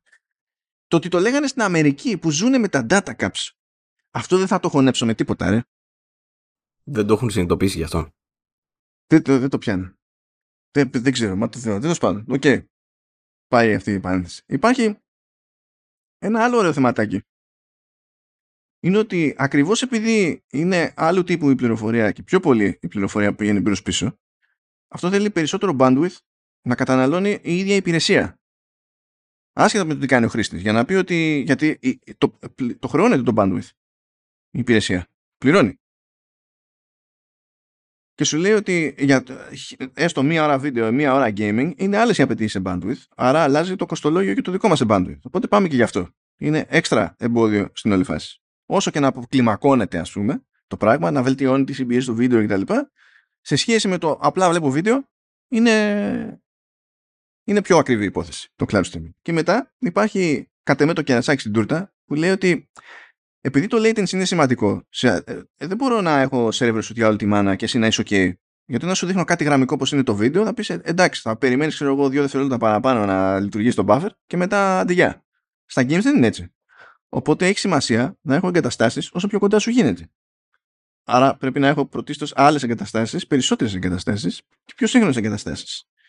Αν έχω όμως τις κοντινές σου και τις έχω για εσένα και τους γύρω σου, αυτό σημαίνει ότι κατά πάσα πιθανότητα, κατά τη διάρκεια της ημέρας, αυτές οι GPU που έχω πληρώσει δεν κάνουν τίποτα. Και το βράδυ που γυρνάτε όλοι από τη δουλειά και θέλετε να ξεσκάσετε, παίρνουν όλα φωτιά. Οπότε έχω κάνει μια επένδυση, ώστε που καταλήγει τέλος πάντων σε ένα σημαντικό, μία μελετείο κομμάτι της ημέρας, ε, να μην κάνει τίποτα και εγώ να κοιτάζω τους τοίχου.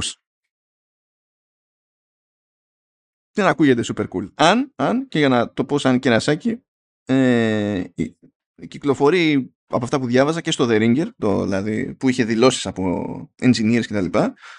Ότι μεταξύ των δύο ζητημάτων πιο ακριβή πίκρα είναι το bandwidth. Ακόμα και από το concept πηγαίνω και αγοράζω 10.000 GPU από την Nvidia.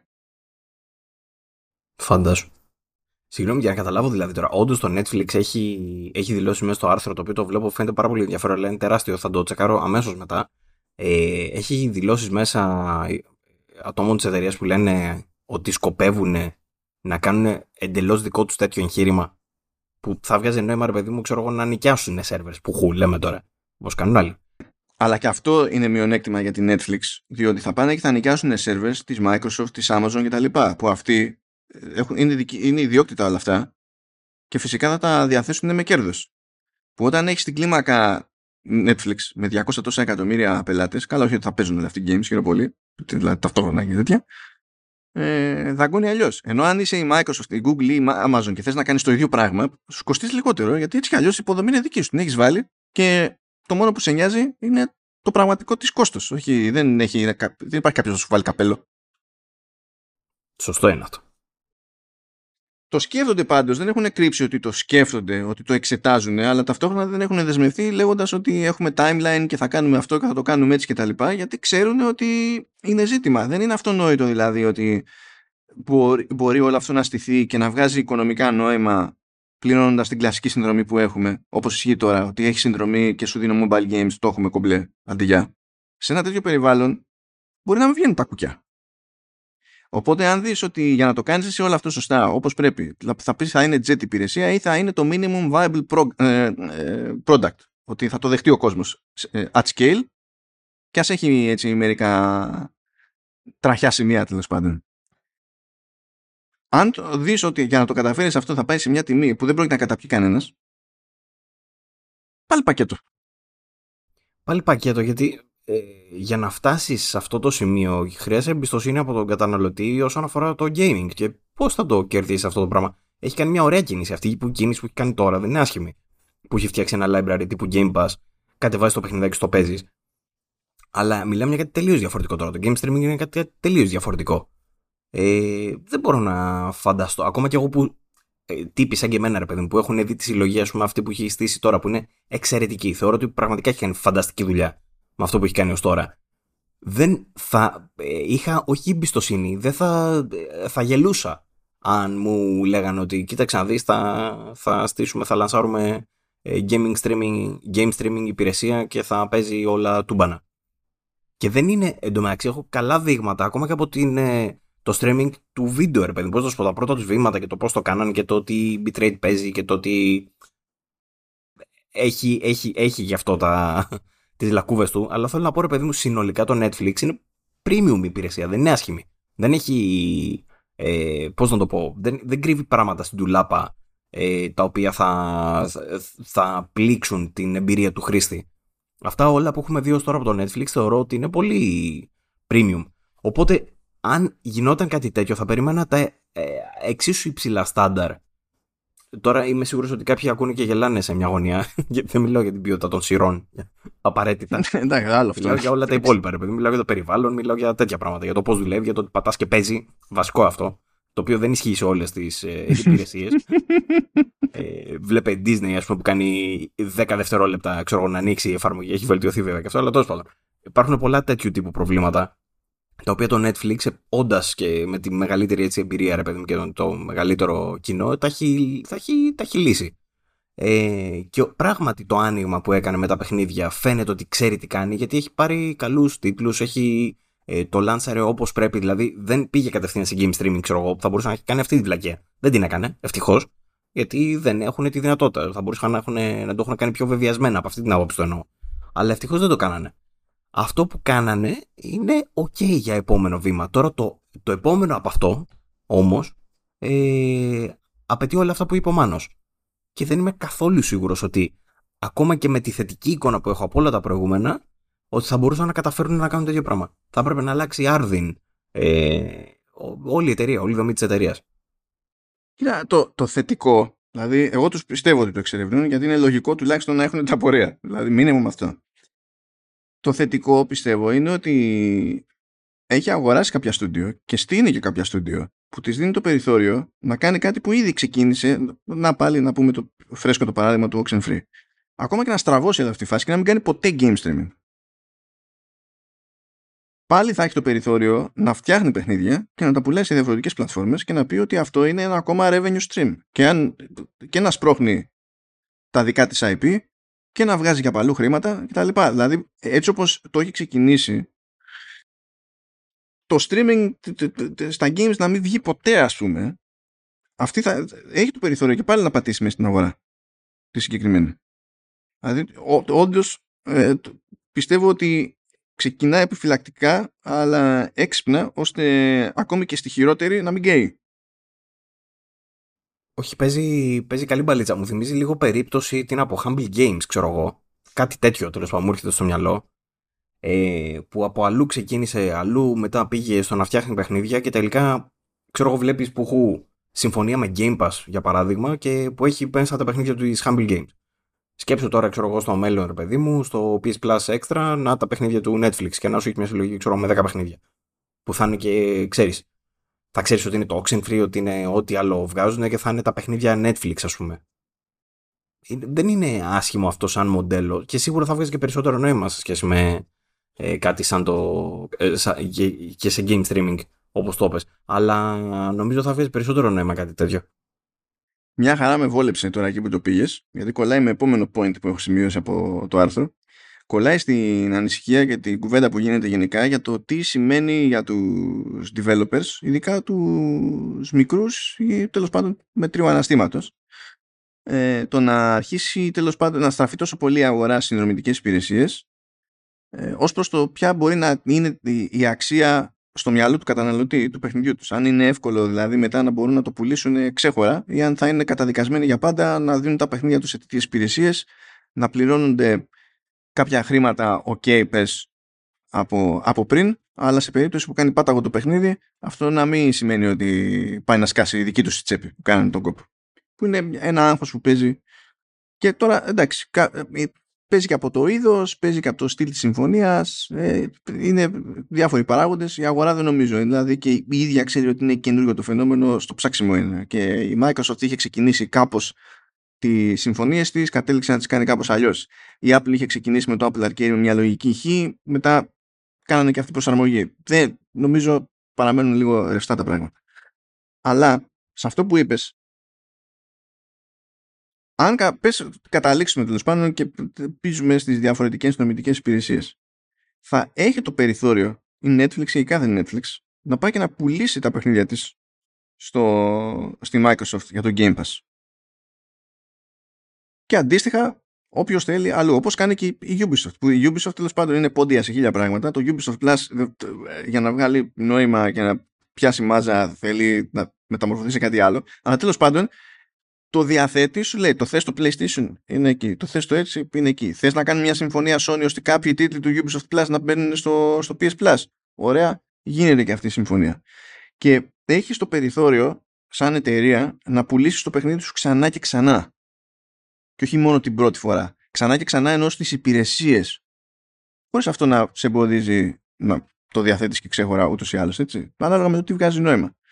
Και ε, αυτό έχει πλάκα μες στο μυαλό μου, διότι ε, είναι ένα από τα πράγματα που χαθήκανε στο κομμάτι της τηλεόρασης ε, πάνω στη φάση που όλα τα μεγάλα στούντιο αποφασίσανε ότι θα κάνουν τη δική τους υπηρεσία και ότι θα έχουν τα δικά τους μόνο για πάρτι τους. Ενώ πριν τα βγάζαν αίθουσες, ε, τα πουλάγανε στη, ε, θα, βγάζανε σε Blu-ray, σε DVD, τα πουλάγανε στην καλωδιακή, τα πουλάγανε στα κανάλια, ξανά και ξανά και ξανά και ξανά και έβγαζε το πράγμα. Σε βάθος χρόνου. Και βλέπεις την αγορά του gaming να κινείται σε μια κατεύθυνση που αφήνει ένα τέτοιο περιθώριο. Ενώ η τηλεόραση πήγε ανάποδα και είναι και ένας λόγος που γίνεται τώρα ο χαμός με τις απεργίες.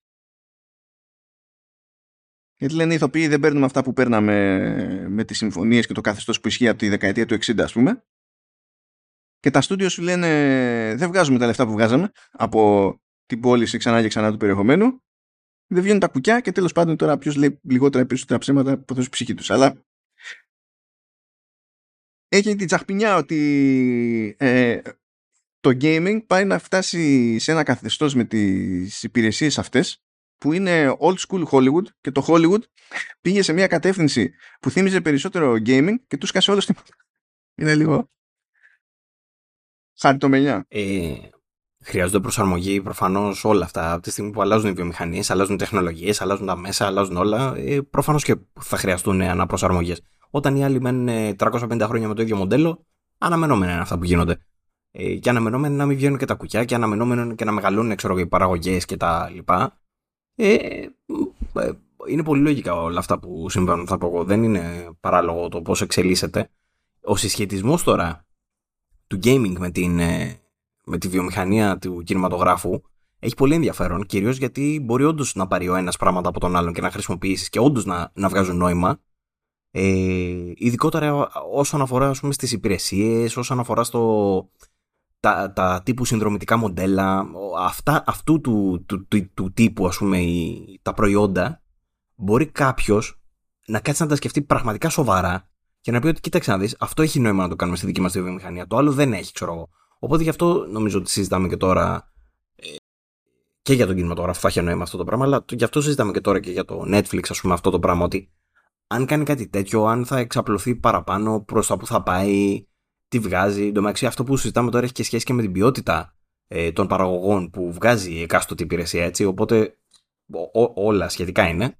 Αλλά όσον, ναι, αλλά όσον αφορά το δικό μας το θέμα του, του gaming και του Netflix και όλο αυτό που τώρα πάει να κάνει, και, είναι το, και αναμενόμενο είναι το άνοιγμα που πάει να κάνει το Netflix, αλλά και αναμενόμενο είναι ότι θα τις σκάσουν πολλά εμπόδια στη μάπα και θα πρέπει να βρει λύσεις τώρα σε αυτό το πράγμα. Νομίζω ότι κάπως έτσι προσαρμόζεται και το μέλλον. Κάπως έτσι θα, θα βρεθεί ας πούμε μια καλή ιδέα, κάποιος θα την πάρει, θα την πλάσει κάπως και μπορεί να είναι και το Netflix αυτό, δεν ξέρω. Αλλά κάπως έτσι θα στρώσει νομίζω. Έτσι, έτσι λειτουργεί η πραγματικότητα. Πριν να αφήσουμε τα του Netflix, θέλω να σε... Μια χαρά μου κάτσε που δεν πρέπει να το διαβάσει το άρθρο αυτό. Λοιπόν, κάπου συζητάνε εκεί πέρα για το ναι, ναι, αλλά ξέρω εγώ AAA, γιατί στην τελική core gamers και, και τα λοιπά. Εδώ είναι στη φάση που, που Netflix δεν, δεν έχει συνειδητοποιήσει ακόμη. Δηλαδή ότι αυτό που έχουν μάθει όλοι οι άλλοι στο gaming ε, το έχουν μάθει τουλάχιστον μία φορά από την αρχή, ξανά με τον δύσκολο τρόπο, κάθε 10 χρόνια. Netflix δεν έχει φτάσει ούτε στην πρώτη, τώρα θα το, θα το μάθει. Ε,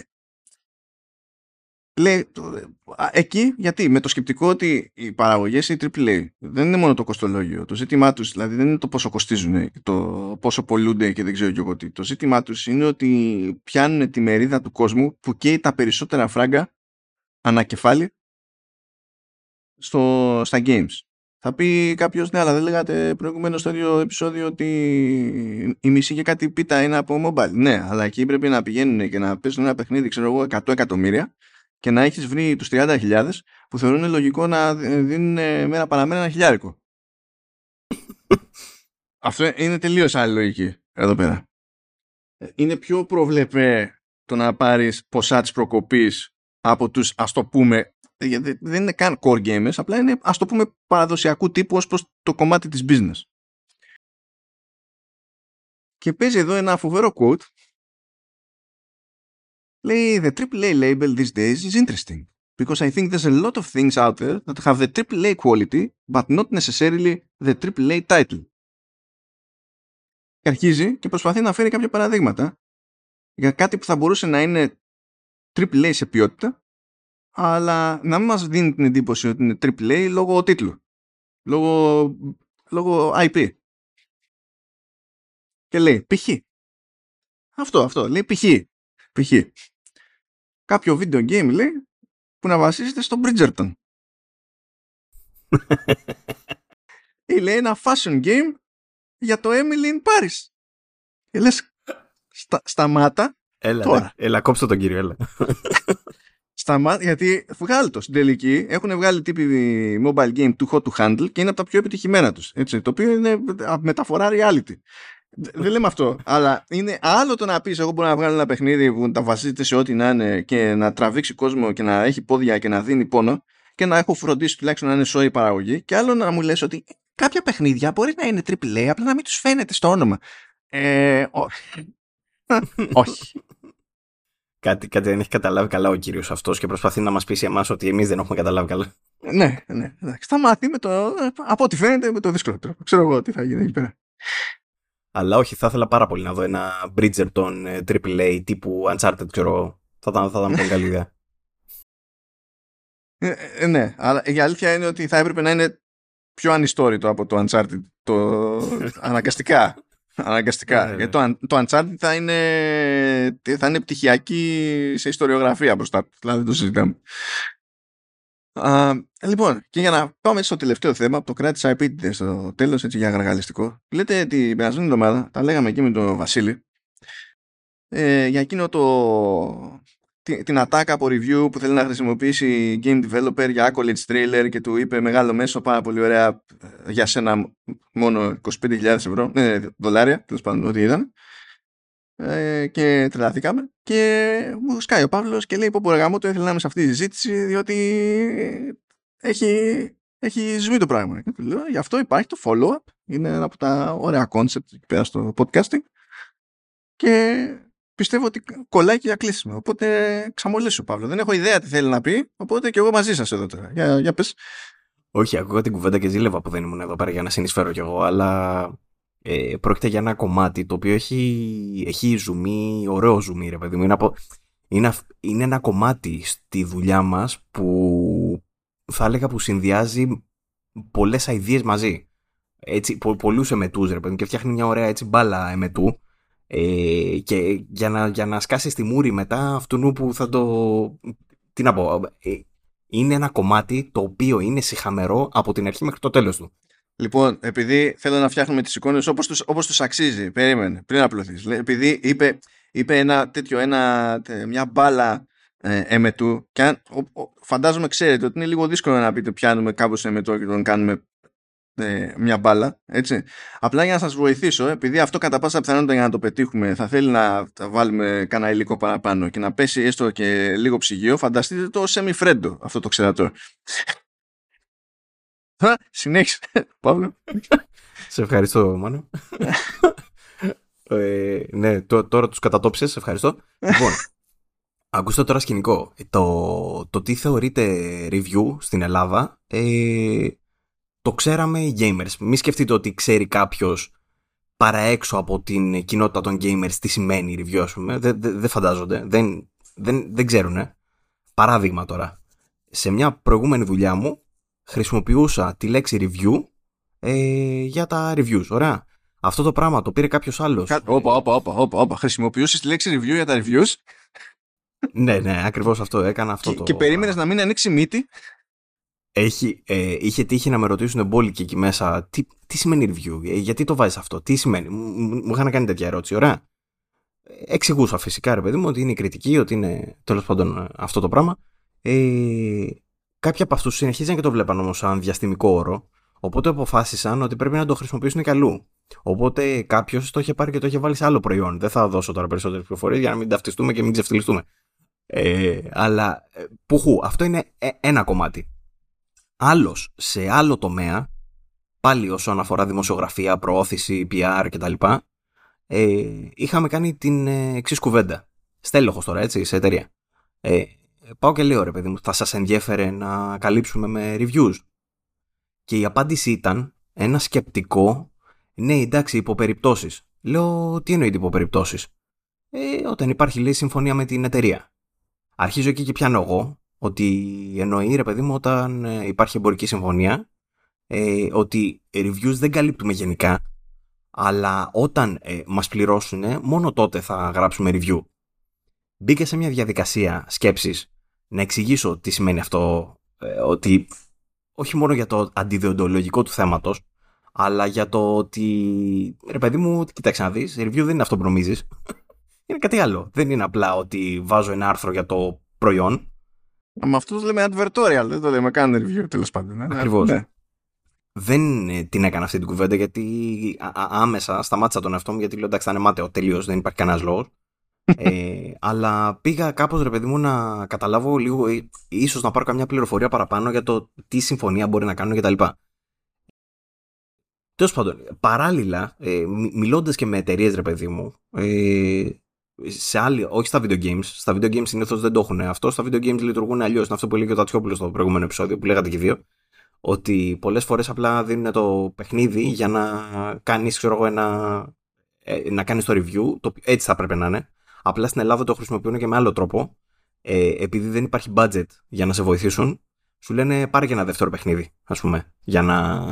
Για, και, και τα βρήκαμε εμείς έχει πάει σε άλλο επίπεδο τελείως αυτό το πράγμα. Έτσι, το οποίο είναι. Ναι, αφού δεν σου λένε έχω και κάτι ξεραβερίκοκα, άμα θέλεις. Α, μπράβο. Το οποίο είναι ένα κομμάτι το οποίο θα ήθελα να σταθούμε, προτού όμως σταθούμε εκεί. Θέλω να πω στην άλλη μεριά, την ακριβώς αντίθετη μεριά. Όπου πάω σε εταιρείες που έχουν μιλήσει με, με το στέλεχος που έλεγα πριν ε, και τους λέω γιατί τους κακομαθαίνετε. Μου λέει τι εννοείς; Λέω ότι όταν θες εσύ να καλύψει ένα μέσο το προϊόν σου, απλά του δίνεις το προϊόν και του λες: Κάνε μου το review. Δεν χρειάζεται να τον πληρώνεις.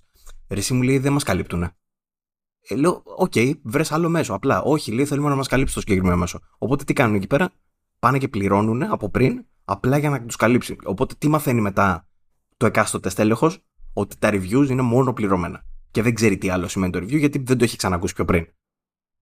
Μα έχω πέσει σε mainstream, σε άτομα που δουλεύανε σε πιο mainstream μέσο γενικά και μπαίνανε στη διαδικασία να κάνουν τέλος πάντων να κάνει κριτικές για το α ή το β. Game σε game δεν έχει σημασία. Και δεν είναι κάτι που άρχισαν να το κάνουν χτες. Και όταν πάνω στην πορεία βγήκε ότι ε, δεν παίρνουμε λεφτά για να κάνουμε δεν μας, δίνει, δεν μας πληρώνει η εταιρεία που φέρνει το προϊόν για να κάνουμε τη, την κριτική και αυτό δεν βγάζει νόημα καθόλου ήταν φάση blank stares δηλαδή does not compute πρώτη φορά τα ακούμε αυτό στη ζωή μας και τέτοια. Λογικό μου ακούγεται τώρα έτσι όπως το λες, αφού αυτό ξέρουν, αυτό έχουν μάθει. Τέλος πάντων.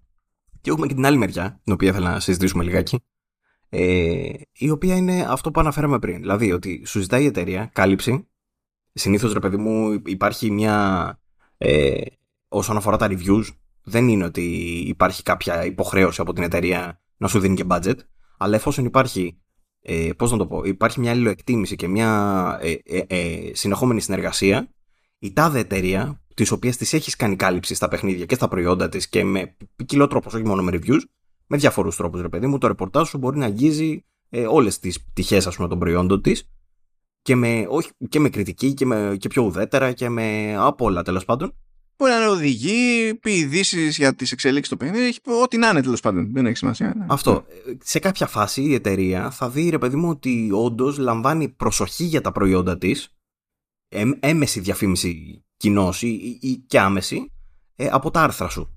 Αυτό το πράγμα μετά θα θελήσει να το, να το κεφαλαιοποιήσει τέλος πάντων και θα θελήσει να βάλει ένα banner στο site σου. Γιατί την ώρα που θα διαβάζει, ξέρω εγώ, έτσι λειτουργεί τέλος πάντων κανονικά το πράγμα. Θα, την ώρα που διαβάζεις εσύ ένα νέο, ξέρω εγώ, για το τάδε παιχνίδι, ε, η εταιρεία θα ξέρει ότι πολλοί κόσμος διαβάζει για τα παιχνίδια της από το site σου, οπότε θα σου έχει δώσει και ένα μπανεράκι για να διευκολύνεις τον κόσμο, ρε παιδί μου, ε, πώς το λένε, να τους σωθείς ακόμα περισσότερο στο, ε, στα παιχνίδια και στα προϊόντα της. Αυτό το πράγμα, δυστυχώς, στην Ελλάδα το έχουν κομμένο. Είναι, δηλαδή, είναι, θα έπρεπε να είναι κάπως αλλιώς, αλλά δεν λειτουργεί έτσι, οπότε... Πε, πες μου, Παύλο, γιατί να σου δώσει εσένα budget για καμπάνια, πρώτον, διότι από τη μία, από τη μία ξέρει ότι δεν, θα, ε, ε, δεν, έχει, δεν του δίνουν κάθε μέρα λόγο να εμπιστευτεί τα στατιστικά που θα του, θα, θα του γυρίσουν πίσω, διότι ξέρεις τι κάνουν, ξέρεις τι κάνουν, όχι, γιατί να μην βάλουμε το refresh; Και γιατί είναι αυτό; Δηλαδή, ε, ξέρεις τι κάνουν. Οπότε, έχει δικαίως αναρωτιέται αν έχει νόημα να εμπιστευτεί τα στατιστικά σου. Ακόμα και αν εσύ είσαι κομπλέ, όταν το, αυτό είναι η εξαίρεση, θα σου πει πού να μπλέκω. Αυτό είναι το ένα. Και το άλλο είναι, γιατί ρε φιλαράκι, αφού μπορώ να τα δώσω στα Google Ads και να έχω 8 τρισεκατομμύρια impressions σε, σε botnets που, που ε, στην ουσία δεν υπάρχει κανένας άνθρωπος από πίσω να τα κοιτάζει που ούτως ή άλλως θα σκάσουν στο site σου γιατί έχεις βάλει Google Ads. Ε, ναι, ναι, θα σκάσουν εκεί και θα σκάσουν είναι σαν τις διαφημίσεις του Στίχημαν. Που μόλις βρεθεί ύποπτο site σε αυτό το σύμπαν που μοιράζει ιού, θα, θα υπάρχει και ένα pop-up από το Στίχημαν. Γιατί σου έχει πει, θα δώσω ανα, ξέρω εγώ, CPC cost per click 0,0001 ρουπίες ε, και θέλω άπειρα pages. Ε, ε, ε, ναι. Οπότε είναι Άντε η φάση. Εδώ έχουν τύχει χρονιές που ολόκληρη, ολόκληρη διαφημιστική καμπάνια παιχνιδιού, ας πούμε, και μεγάλου παιχνιδιού, που έχει πέρασει στην Ελλάδα. Όχι ήταν κάτι που, που να βρίσκουμε budget και που να έτσι για να τους πρόξουμε ή να στο σκρίτι τα πουλήσουμε. Μιλάμε σιγουράκι. Από αυτά που πουλάνε στον αυτόματο. Έτσι. Όλο το budget του διαφημιστικό, Google Ads. Μόνο. Τέλος. Ξέρεις τι, αυτό τώρα από εκεί, από εκεί προκύπτουν πολλαπλά προβλήματα γιατί δεν μπορείς να στηρίξεις μετά τη βιομηχανία στην οποία στηρίζεσαι εσύ ο ίδιος και δεν μιλάω ότι η εταιρεία θα έχει ανάγκη τα διαφημιστικά ε, μέσα που χρησιμοποιούμε τα sites ας πούμε για παράδειγμα, χέστηκε. Αλλά αν θες ρε παιδί μου αυτό το πράγμα να το, να το βελτιώσεις, όχι μόνο, πώς να το πω, όχι μόνο στο business κομμάτι του, ακόμα και ηθικά να το πάρεις το πράγμα, πώς θα μπορούσες να δουλεύεις σωστά ε, και να έχει σωστή εικόνα και ο καταναλωτής να παίρνει τη σωστή πληροφόρηση και όλα να δουλεύουν όπως θα έπρεπε τέλος πάντων, όπως δουλεύουν στο εξωτερικό. Στην Ελλάδα δυστυχώς δεν το έχουμε αυτό. Γιατί είναι μικρή η αγορά και σου λέει δεν μπορώ να σε στηρίξω. Σου λέει δεν μπορώ να. δεν με συμφέρει. Σου λέει θα κάνω αυτό που λέει ο Μάνος. Θα βάλω Google Ads. Με συμφέρει καλύτερα. Υπάρχουν πολλά τέτοια πράγματα τέλος πάντων τα οποία δυσκολεύουν την όποια εταιρεία να βάλει λεφτά στο τάδε μέσο. Ναι, άμα θα κοιτάξει μόνο τα, αν θα κοιτάξει μόνο τα views, ναι, θα συμφέρουν, θα σου πει περισσότερα views. Αλλά ξέρεις, αυτό είναι μόνο το ποσοτικό. Το ποσοτικό δεν είναι μόνο το δεν, δεν μετρα... καθόλου το ποιοτικό. Για να λέω το ποιοτικό, δεν λέω το ποιοτικό της δουλειάς. Αφήστε το. Έστω ότι είμαστε όλοι καραγκιόζιδες. Και γράφουμε μπουρδες όλη την ώρα. Δεν έχουμε ιδέα. Κατά τύχη γράφουμε το όνομά μας σωστά.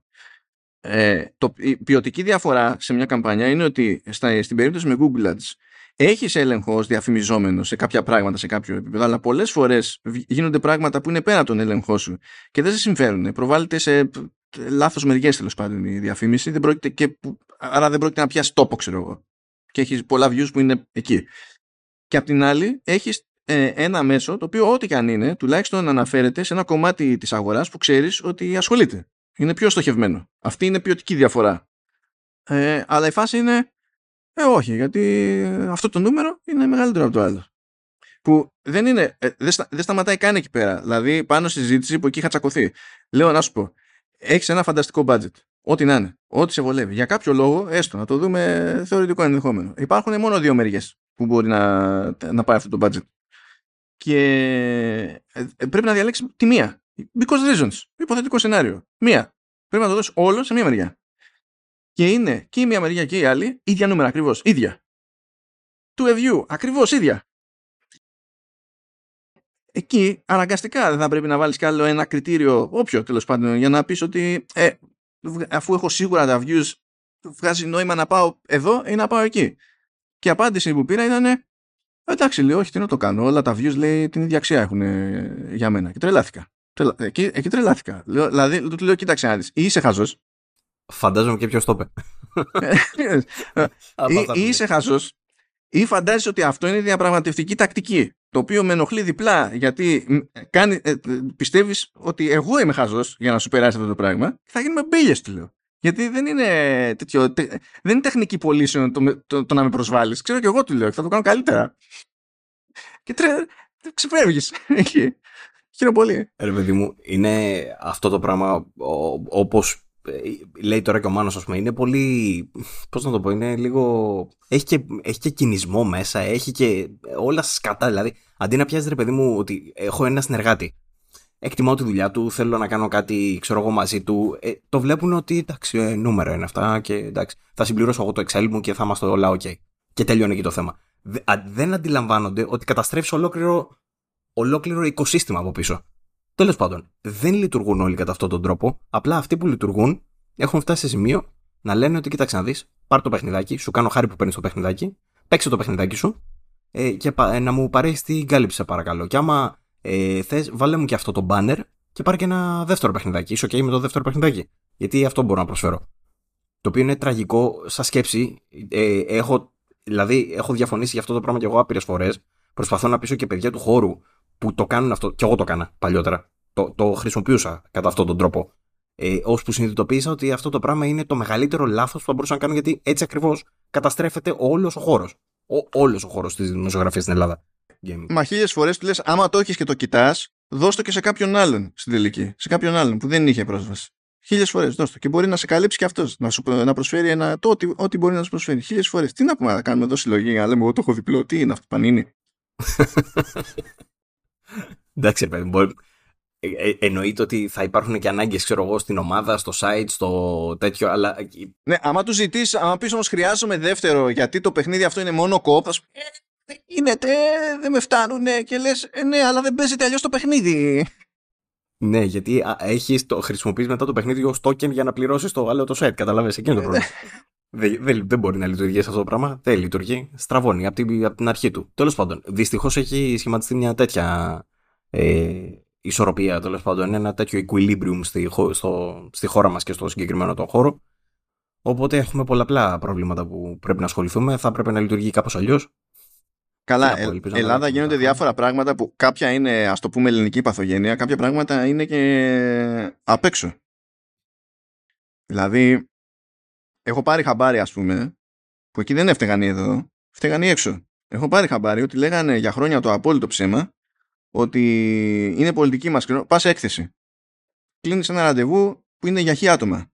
Και σου λένε μια διανόητη παπάντζα, ας πούμε, ότι δεν ε, είναι πολιτική μας, λέει, να μην, υπάρχουν, να μην υπάρχει δεύτερο άτομο από μέσω της ίδιας χώρας, ακόμα και αν είναι διαφορετικά, ξέρω εγώ, στην ίδια παρουσίαση. Γιατί σε βλέπει ότι είσαι σε αυτή τη χώρα και εκπροσωπείς όλα τα μέσα για κάποιο λόγο.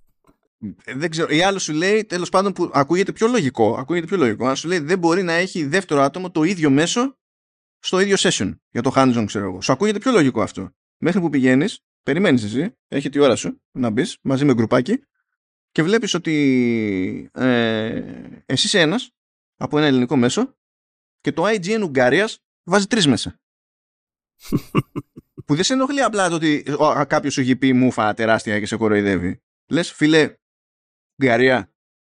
Δηλαδή, υπήρχε και, υπάρχουν και πιο ποιοτικές προσβολές. Δηλαδή, ποιος θα ξυπνήσει και θα πει, φίλε, σε σχέση με την Ελλάδα, αγορά η Ουγγαρία. Δεν υπάρχουν αυτά. Δηλαδή, ναι, δεν, δεν, δεν παίζει. Δεν παίζει. Και τρελαίνεσαι και είναι παπάντζα του έξω, ξέρω εγώ. Γιατί έχει αποφασίσει ότι απλά δεν τον νοιάζει για τον ΑΒΓ λόγο, λογικό ή όχι, να εξυπηρετήσει παραπάνω από όσο έχει συνηθίσει ελληνικά μέσα και κάθεσαι εσύ και χτυπιέσαι. Καλά, εδώ έχω πάει σε. Και, εντάξει, σε αυτό το ραντεβού εντωμεταξύ που θυμάμαι που ήταν με τρία άτομα από IGN Ουγγαρία και μου είχε ήδη ανεβεί η πίεση, είμαι μέσα μετά στο session, κάνω το hands-on και αρχίζουν και βαράνε τα τηλέφωνά μου από Ελλάδα, γιατί κάποιος από εκεί πήρε τηλέφωνο Ελλάδα να τους κράξει γιατί λέει και καλά εγώ δεν εμφανίστηκα στο hands-on session και ήμουν εκεί. Αυτό πιο Και πρόσεξε, δηλώνεις όνομα εις διπλούν μπαίνοντας. Και άμα δεν ξέρουν το όνομά σου και δεν βλέπουν, δεν σε αφήνουν να μπεις μέσα. Παιδιά, μπερδευτήκατε. Και λέω, παιδιά, εντάξει, δηλαδή, ξέρω εγώ, υπάρχουν και τα μη λιχμένα. Και λέω, καλά, αυτός σε πήρε και στο είπε. Εσύ θεωρείς αυτονόητο ότι εγώ είμαι τόσο καγκιόζης που εξαφανίστηκα; Και με παίρνεις με ύφος. Δεν θα γίνει εδώ, κρατήρας, να μείνει εδώ που είμαι; Τρέλε. Σου είχε πει εσύ καμία εταιρεία με street face ότι άμα δεν τη τάξεις υψηλές βαθμολογίες ε, δεν πρόκειται να σου βάλει ποτέ διαφήμιση. Αχ, ευτυχώς όχι αυτό το τέ, τέτοιου τύπου απειλές, γιατί απειλές είναι. Ε, μόνο σε επίπεδο χαχαχά σοβαρό αστείο, ξέρω εγώ. μην, μην τυχόν και δεν βάλουμε. Ε, ναι, εντάξει, όλα καλά. Ναι, γιατί δεν του ρίχνεις κι εσύ μια. Έτσι, χαριτολογώντας, γιατί δεν ρίχνεις κι εσύ μια γονατιά εκείνη την ώρα. Είναι, θα πεις αστείο το έκανα κι εγώ. Εμένα μου έχει τύχει, μου έχει τύχει, αλλά δεν ξέρανε που. Δεν ξε... να, να, σου πω, δεν ξέρανε ότι είμαι ο τύπος που έχω σώσει για να διαβάσω μετά ένα άρθρο εδώ πέρα που λέει υπάρχουν πλεονεκτήματα στο να είσαι ψυχοπαθής. Μα να αρχίζει κανείς σχόλιο. λοιπόν, και μου το είπαν αυτό μέσα στη μάπα. Face to face. Κανονικά. Είναι, δεν ξέρω πού πετάχτηκε ποια φλέβα. αλλά τώρα δεν θα μπω φυλακή για σένα. Αλλά κάτι θα σκεφτούμε. Λοιπόν, παιδιά, φρόντισα να καλύπτω από την τσέπη μου, να πηγαίνω και να αγοράζω. Τα ε, παιχνίδια που είχαν και μια πιθανότητα να είναι σόι. Δεν πήγαινα τώρα ό,τι έβγαζε για πάντα, ας πούμε, να το πληρώνω. Βιτσιόζος, ναι αλλά κάποια σημαντικά που είχαν και μια ελπίδα γενικά σαν παιχνίδια, πήγαινα, τα πλήρωνα την τσέπη μου, έκανα τις κριτικές, συνέχισα να καλύπτω ιδιοσιογραφικά τέλος πάντων τα, των προϊόντων της συγκεκριμένης εταιρείας κτλ. Και το άραξα αυτό και κράταγα αρχείο με links στα πάντα όλα. Ένα χρόνο. Ένα χρόνο.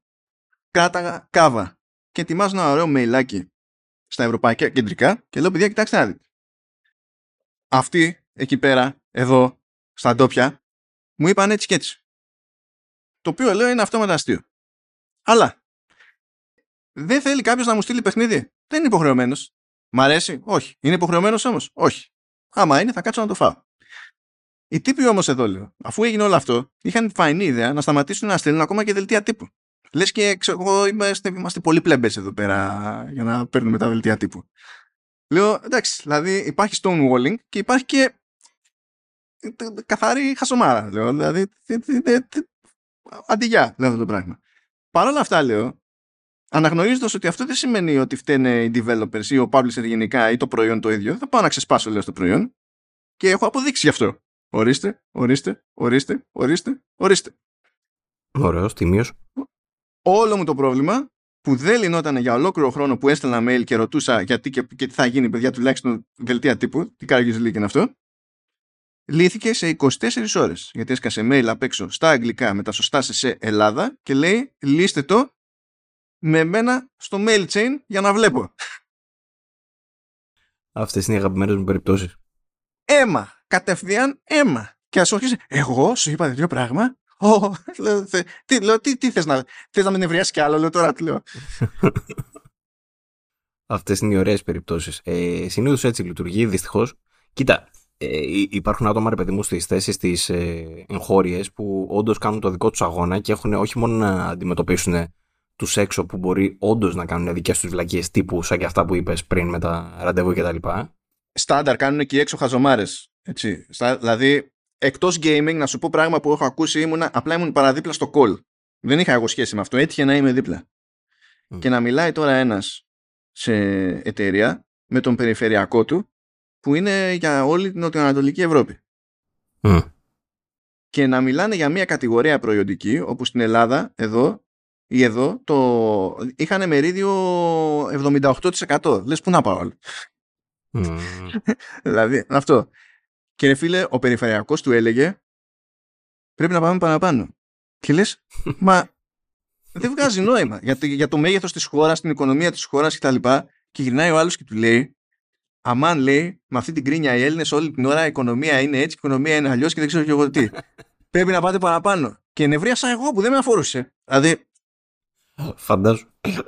Ναι, ε, ε, εκεί έξω δεν είναι ο jet όλοι γενικά, δηλαδή δεν είναι αυτονόητο. Χαζί υπάρχουν παντού. Όταν βγαίνει μια EA και σου λέει ε, αποφασίσαμε ξαφνικά ότι δεν θα στέλνουμε κωδικού στην Ελλάδα. Καλά, άλλο, άλλο τσίρκο εκεί. Λες, ας πούμε, ότι κοιτάξτε να δείτε, παιδιά. Θέλετε να το πάμε με το καλό ή με τον άσχημο τρόπο, ας πούμε. Εκεί πέρα δεν, δεν υπάρχουν πολλά πράγματα να κάνεις πέρα από το να, ξέρω εγώ, να δημοσιοποιήσεις, να, να στείλεις ε, σε όλους τους υπόλοιπους τους, ε, τα σχετικά τα άτομα για να δουν ότι παιδιά ε, αυτό τον καραγκιόζη που μου απάντησε μπορείτε να τον, να τον συνεφέρετε λίγο σας παρακαλώ. Παίζουν τέτοιες περιπτώσεις. Ευτυχώς ψιλολύνονται αυτά όταν είναι τόσο εξωφρενικά. Αλλά υπάρχουν και άλλες περιπτώσεις ρε παιδί μου που δεν έρχονται καν σε εμάς. Κάνει τον ε, κυματοθράφστη ο PR ο εγχώριος ε, όπου έχει να αντιμετωπίσει κάτι καταστάσεις του τύπου ρε παιδί μου τι να πω τώρα, του λέει ο Ελλάδας ας πούμε, του λέει έχω του απ' έξω ε, έχω 30 μέσα. Ε, στείλε μου, ξέρω εγώ, 35 κωδικούς, 40 για τα μέσα μόνο. Και τους στέλνει 5. Έχει, παίζουν τέτοια σκηνικά. Που μετά αυτό σημαίνει ότι ο, ο PR εδώ πέρα της Ελλάδας θα πρέπει να παίξει ξύλο με, τους, με, μας, με τα μέσα. Θα πρέπει να στεναχωρήσει κάποιους, θα πρέπει να χαλάσει συμφωνίες. Θα πρέπει... Ε, δεν, δεν μπορώ να περιγράψω καν τι πόλεμος γίνεται ε, από πίσω για να πάρουν κωδικούς, για να, πάρουν, για να είναι τακτοποιημένοι όλοι. Και είμαστε στην εποχή των κωδικών, όχι των physical promos που κόστιζαν παραπάνω στην εταιρεία. Έτσι. Και οι κωδικοί κοστίζουν, έχουν κάποιο κόστος στην εταιρεία λόγω του τρόπου με τον οποίο λειτουργούν τα, τα συστήματα των platform holders. Αλλά καμία σχέση τώρα, δηλαδή ήταν πολύ πιο ακριβή υπόθεση το, το πέρα δόθε με τα, με τα promos. Και ξεφύγαμε από αυτή την υπόθεση και λέμε τουλάχιστον θα έχουμε ευελιξία και παιδιά είναι χειρότερα από ό,τι ήταν. Είναι χειρότερα. Παλιότερα με τα physical ε, δεν έχω περάσει χρονιές στα περιοδικά ειδικά που δεν ζητούσαμε παιχνίδι. Απλά έρχονταν staff. Δεν χρειάζεται να ρωτήσω τίποτα. Απλά εμφανίζονταν. Και το ζήτημα ήταν αν προλαβαίνουμε για το οτιδήποτε, ξέρω εγώ, κάποτε, σε κάποιο τέφος. Απλά έρχονταν. Και τώρα έχει τύχει να ζητήσω κωδικό και να μου λέει, ε, για μεγάλο παιχνίδι τώρα, και να μου λέει, ε, Τώρα δεν έχω κρατήσει για σένα. Λέω, μα τι εννοείς, μα το έχουμε συνεννοηθεί από πριν κτλ. Να έχω δει το να έχει κάνει διαγωνισμούς με άλλα μέσα κτλ. Μα δεν έχουμε κρατήσει τέτοιο. Ε, άντε εντάξει, λέει, έχω έναν εδώ πέρα που δεν μου το πρέπει να αρχίσει. Άντε εντάξει, έχω, έχω έναν κωδικό εδώ πέρα τον οποίο τον είχα κρατήσει για μένα. Έχω ακούσει κυριολεκτικά αυτή την ατάκα. Πω, πω, θυσία έγινε το παιδί, πω, πω. Είδε και δεν κύλησε ένα δάκρυ, ρε Παύλο. Έχω ακούσει κυριολεκτικά αυτή την ατάκα και έχω μείνει άφωνος. Δεν είχα, δεν είχα κάτι να πω θα σου χαλάσω τη ζαχαρένια σου για να κάνω δουλειά και να φανεί το προϊόν σου. Ε, που, που, πραγματικά ούτε στο χειρότερο εχθρό μου πες. Και λέω τι κάθομαι και συζητάω, ρε φίλε, γιατί μπαίνω σε αυτή τη διαδικασία. Γιατί, γιατί το κάνω αυτό το πράγμα; Τέλος πάντων, πολλά, πολλά σκηνικά, ρε παιδί μου, κατέρωθεν. Αυτό θέλω να πω. Δηλαδή, υπάρχουν άτομα που δεν θα έπρεπε να είναι σε κάποιες θέσεις. Υπάρχουν άτομα τα οποία για κακή τους τύχη είναι σε αυτές τις θέσεις. Και εντάξει, τώρα δεν ξέρω, μπορώ να το κάνω από βίτσιο και δέχονται πιέσεις ε, και από μέσα και απ' έξω. Αλλά Τέλος πάντων, έχει, έχει τα καλά του ο χώρος αυτός. Είναι πολύ. Κοίτα, γεν, γενικά ο συνήθως, άμα δεις κάποιον ότι τουλάχιστον προσπαθεί με έτσι καλή προδιάθεση κτλ., θα στραβώσουν πράγματα, στραβώνεις όλες τις δουλειές, κύριο πολύ, εκεί να δείξει κατανόηση. Αλλά όταν κάποιος είναι στο γάμο του Καραγκιόζη και θέλει ταυτόχρονα να έχει και του πει, εγώ εκεί λυγίζω. Εκεί τρελαίνω. Εκεί, εντάξει. Δηλαδή, ή θα έχεις του και θα είσαι τούμπανος. Είναι σαν το τέτοιο. Είναι σαν το. Θα πας στη, στην παραλία εδώ, στη Μαρίνα Φλίσβου, και θα σου πει φραπέ, επειδή είσαι εδώ και βλέπεις τα κοτεράκια των άλλων. Φραπέ, 5,5 ευρώ. Θα πεις φιλαράκι. δεν υπάρχει πραγματικότητα στην οποία δέχομαι 5,5 ευρώ φραπέ. και μου σκάσει το φραπέ και δεν είναι και καλός φραπέ. Θα πεις, αν έχεις μια ελπίδα στο σύμπαν να μου ζητήσει 5,5 ευρώ και να το φάω στη μάπα, θα πρέπει να είναι τούμπανο φραπέ. Που βέβαια τέλος πάντων αρνούμαι το concept ότι ο φραπέ μπορεί να είναι τούμπανο. Είναι. να μην πω τώρα αυτό το πράγμα. Αλλά ε, τέτοια φάση. Έχω πάει κάπου. Που, δεν θυμάμαι που ήταν. Και παίρνω ένα καπουτσίνο διπλό. Πρώτη φορά πάντα. Δεν είχα. και δεν είχα συνειδητοποιήσει. Και αυτό πριν από χρόνια τώρα πρέπει να είναι πολύ χειρότερα. Διπλό καπουτσίνο. Sky, δεν την απόδειξη 9,80. Λέω φιλαράκι, δεν αρκεί, δεν αρκεί να είναι σούπερ αυτός ο καπουτσίνο. Πρέπει το αφρόγαλο να το χτύψει η Tinkerbell με τα φτεράκια της. Ανάποδα. να, να πετάει ανάποδα. Ήπτιο.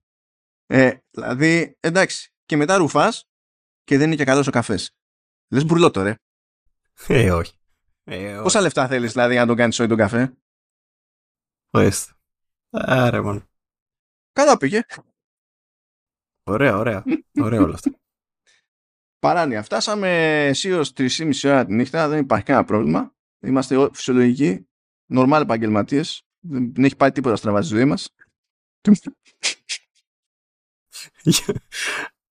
για να φτάνεις στο σημείο για να φτάνεις στο σημείο να λες ότι εντάξει 3,5 ώρα και αυτό ε, κάτι, κάτι έχει πάει καλά εγώ πιστεύω αυτό κάτι έχει πάει καλά σου η λύπη είναι ότι αυτό τώρα αφού θα κλείσουμε το θα τελειώ, κλείσουμε εμείς εδώ πέρα ε, τεχνικώς η δουλειά μου για σήμερα 3,5 ώρα τη νύχτα θα έχει τελειώσει και αυτό είναι προσωπικό ρεκόρ τουλάχιστον μηνών Δηλαδή δεν, είναι φάση τελειώσαμε νωρίς φιλαράκι. Θα έχουμε θαράξουμε κιόλας λίγο.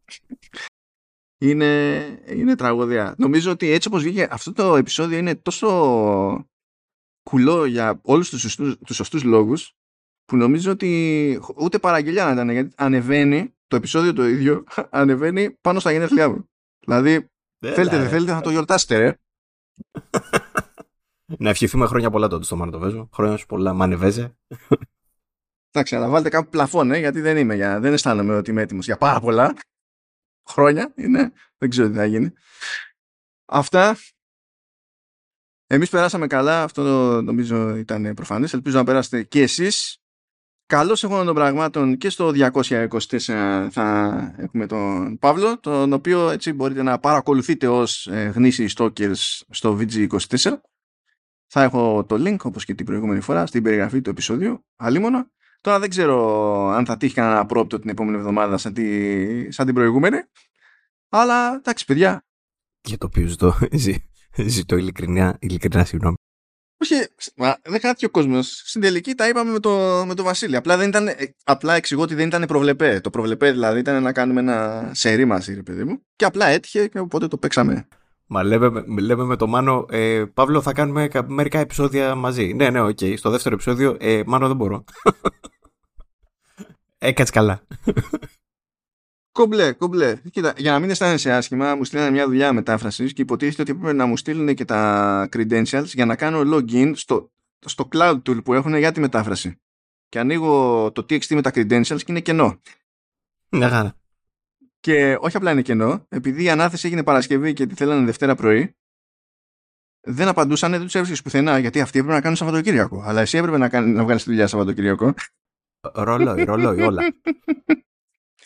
κομπλέ, κομπλέ, εργοτάξιο. Αυτά, ε, καλή υπομονή εκεί πέρα με τη ζέστη, δεν είναι αστείο αυτό το, το πράγμα που παίζει. Αλήθεια. Να αντέξουμε να περάσει, να ισιώσουμε λίγο. Και τα λέμε κανονικά την επόμενη εβδομάδα. Γεια και χαρά. Όμορφα, γεια χαρά.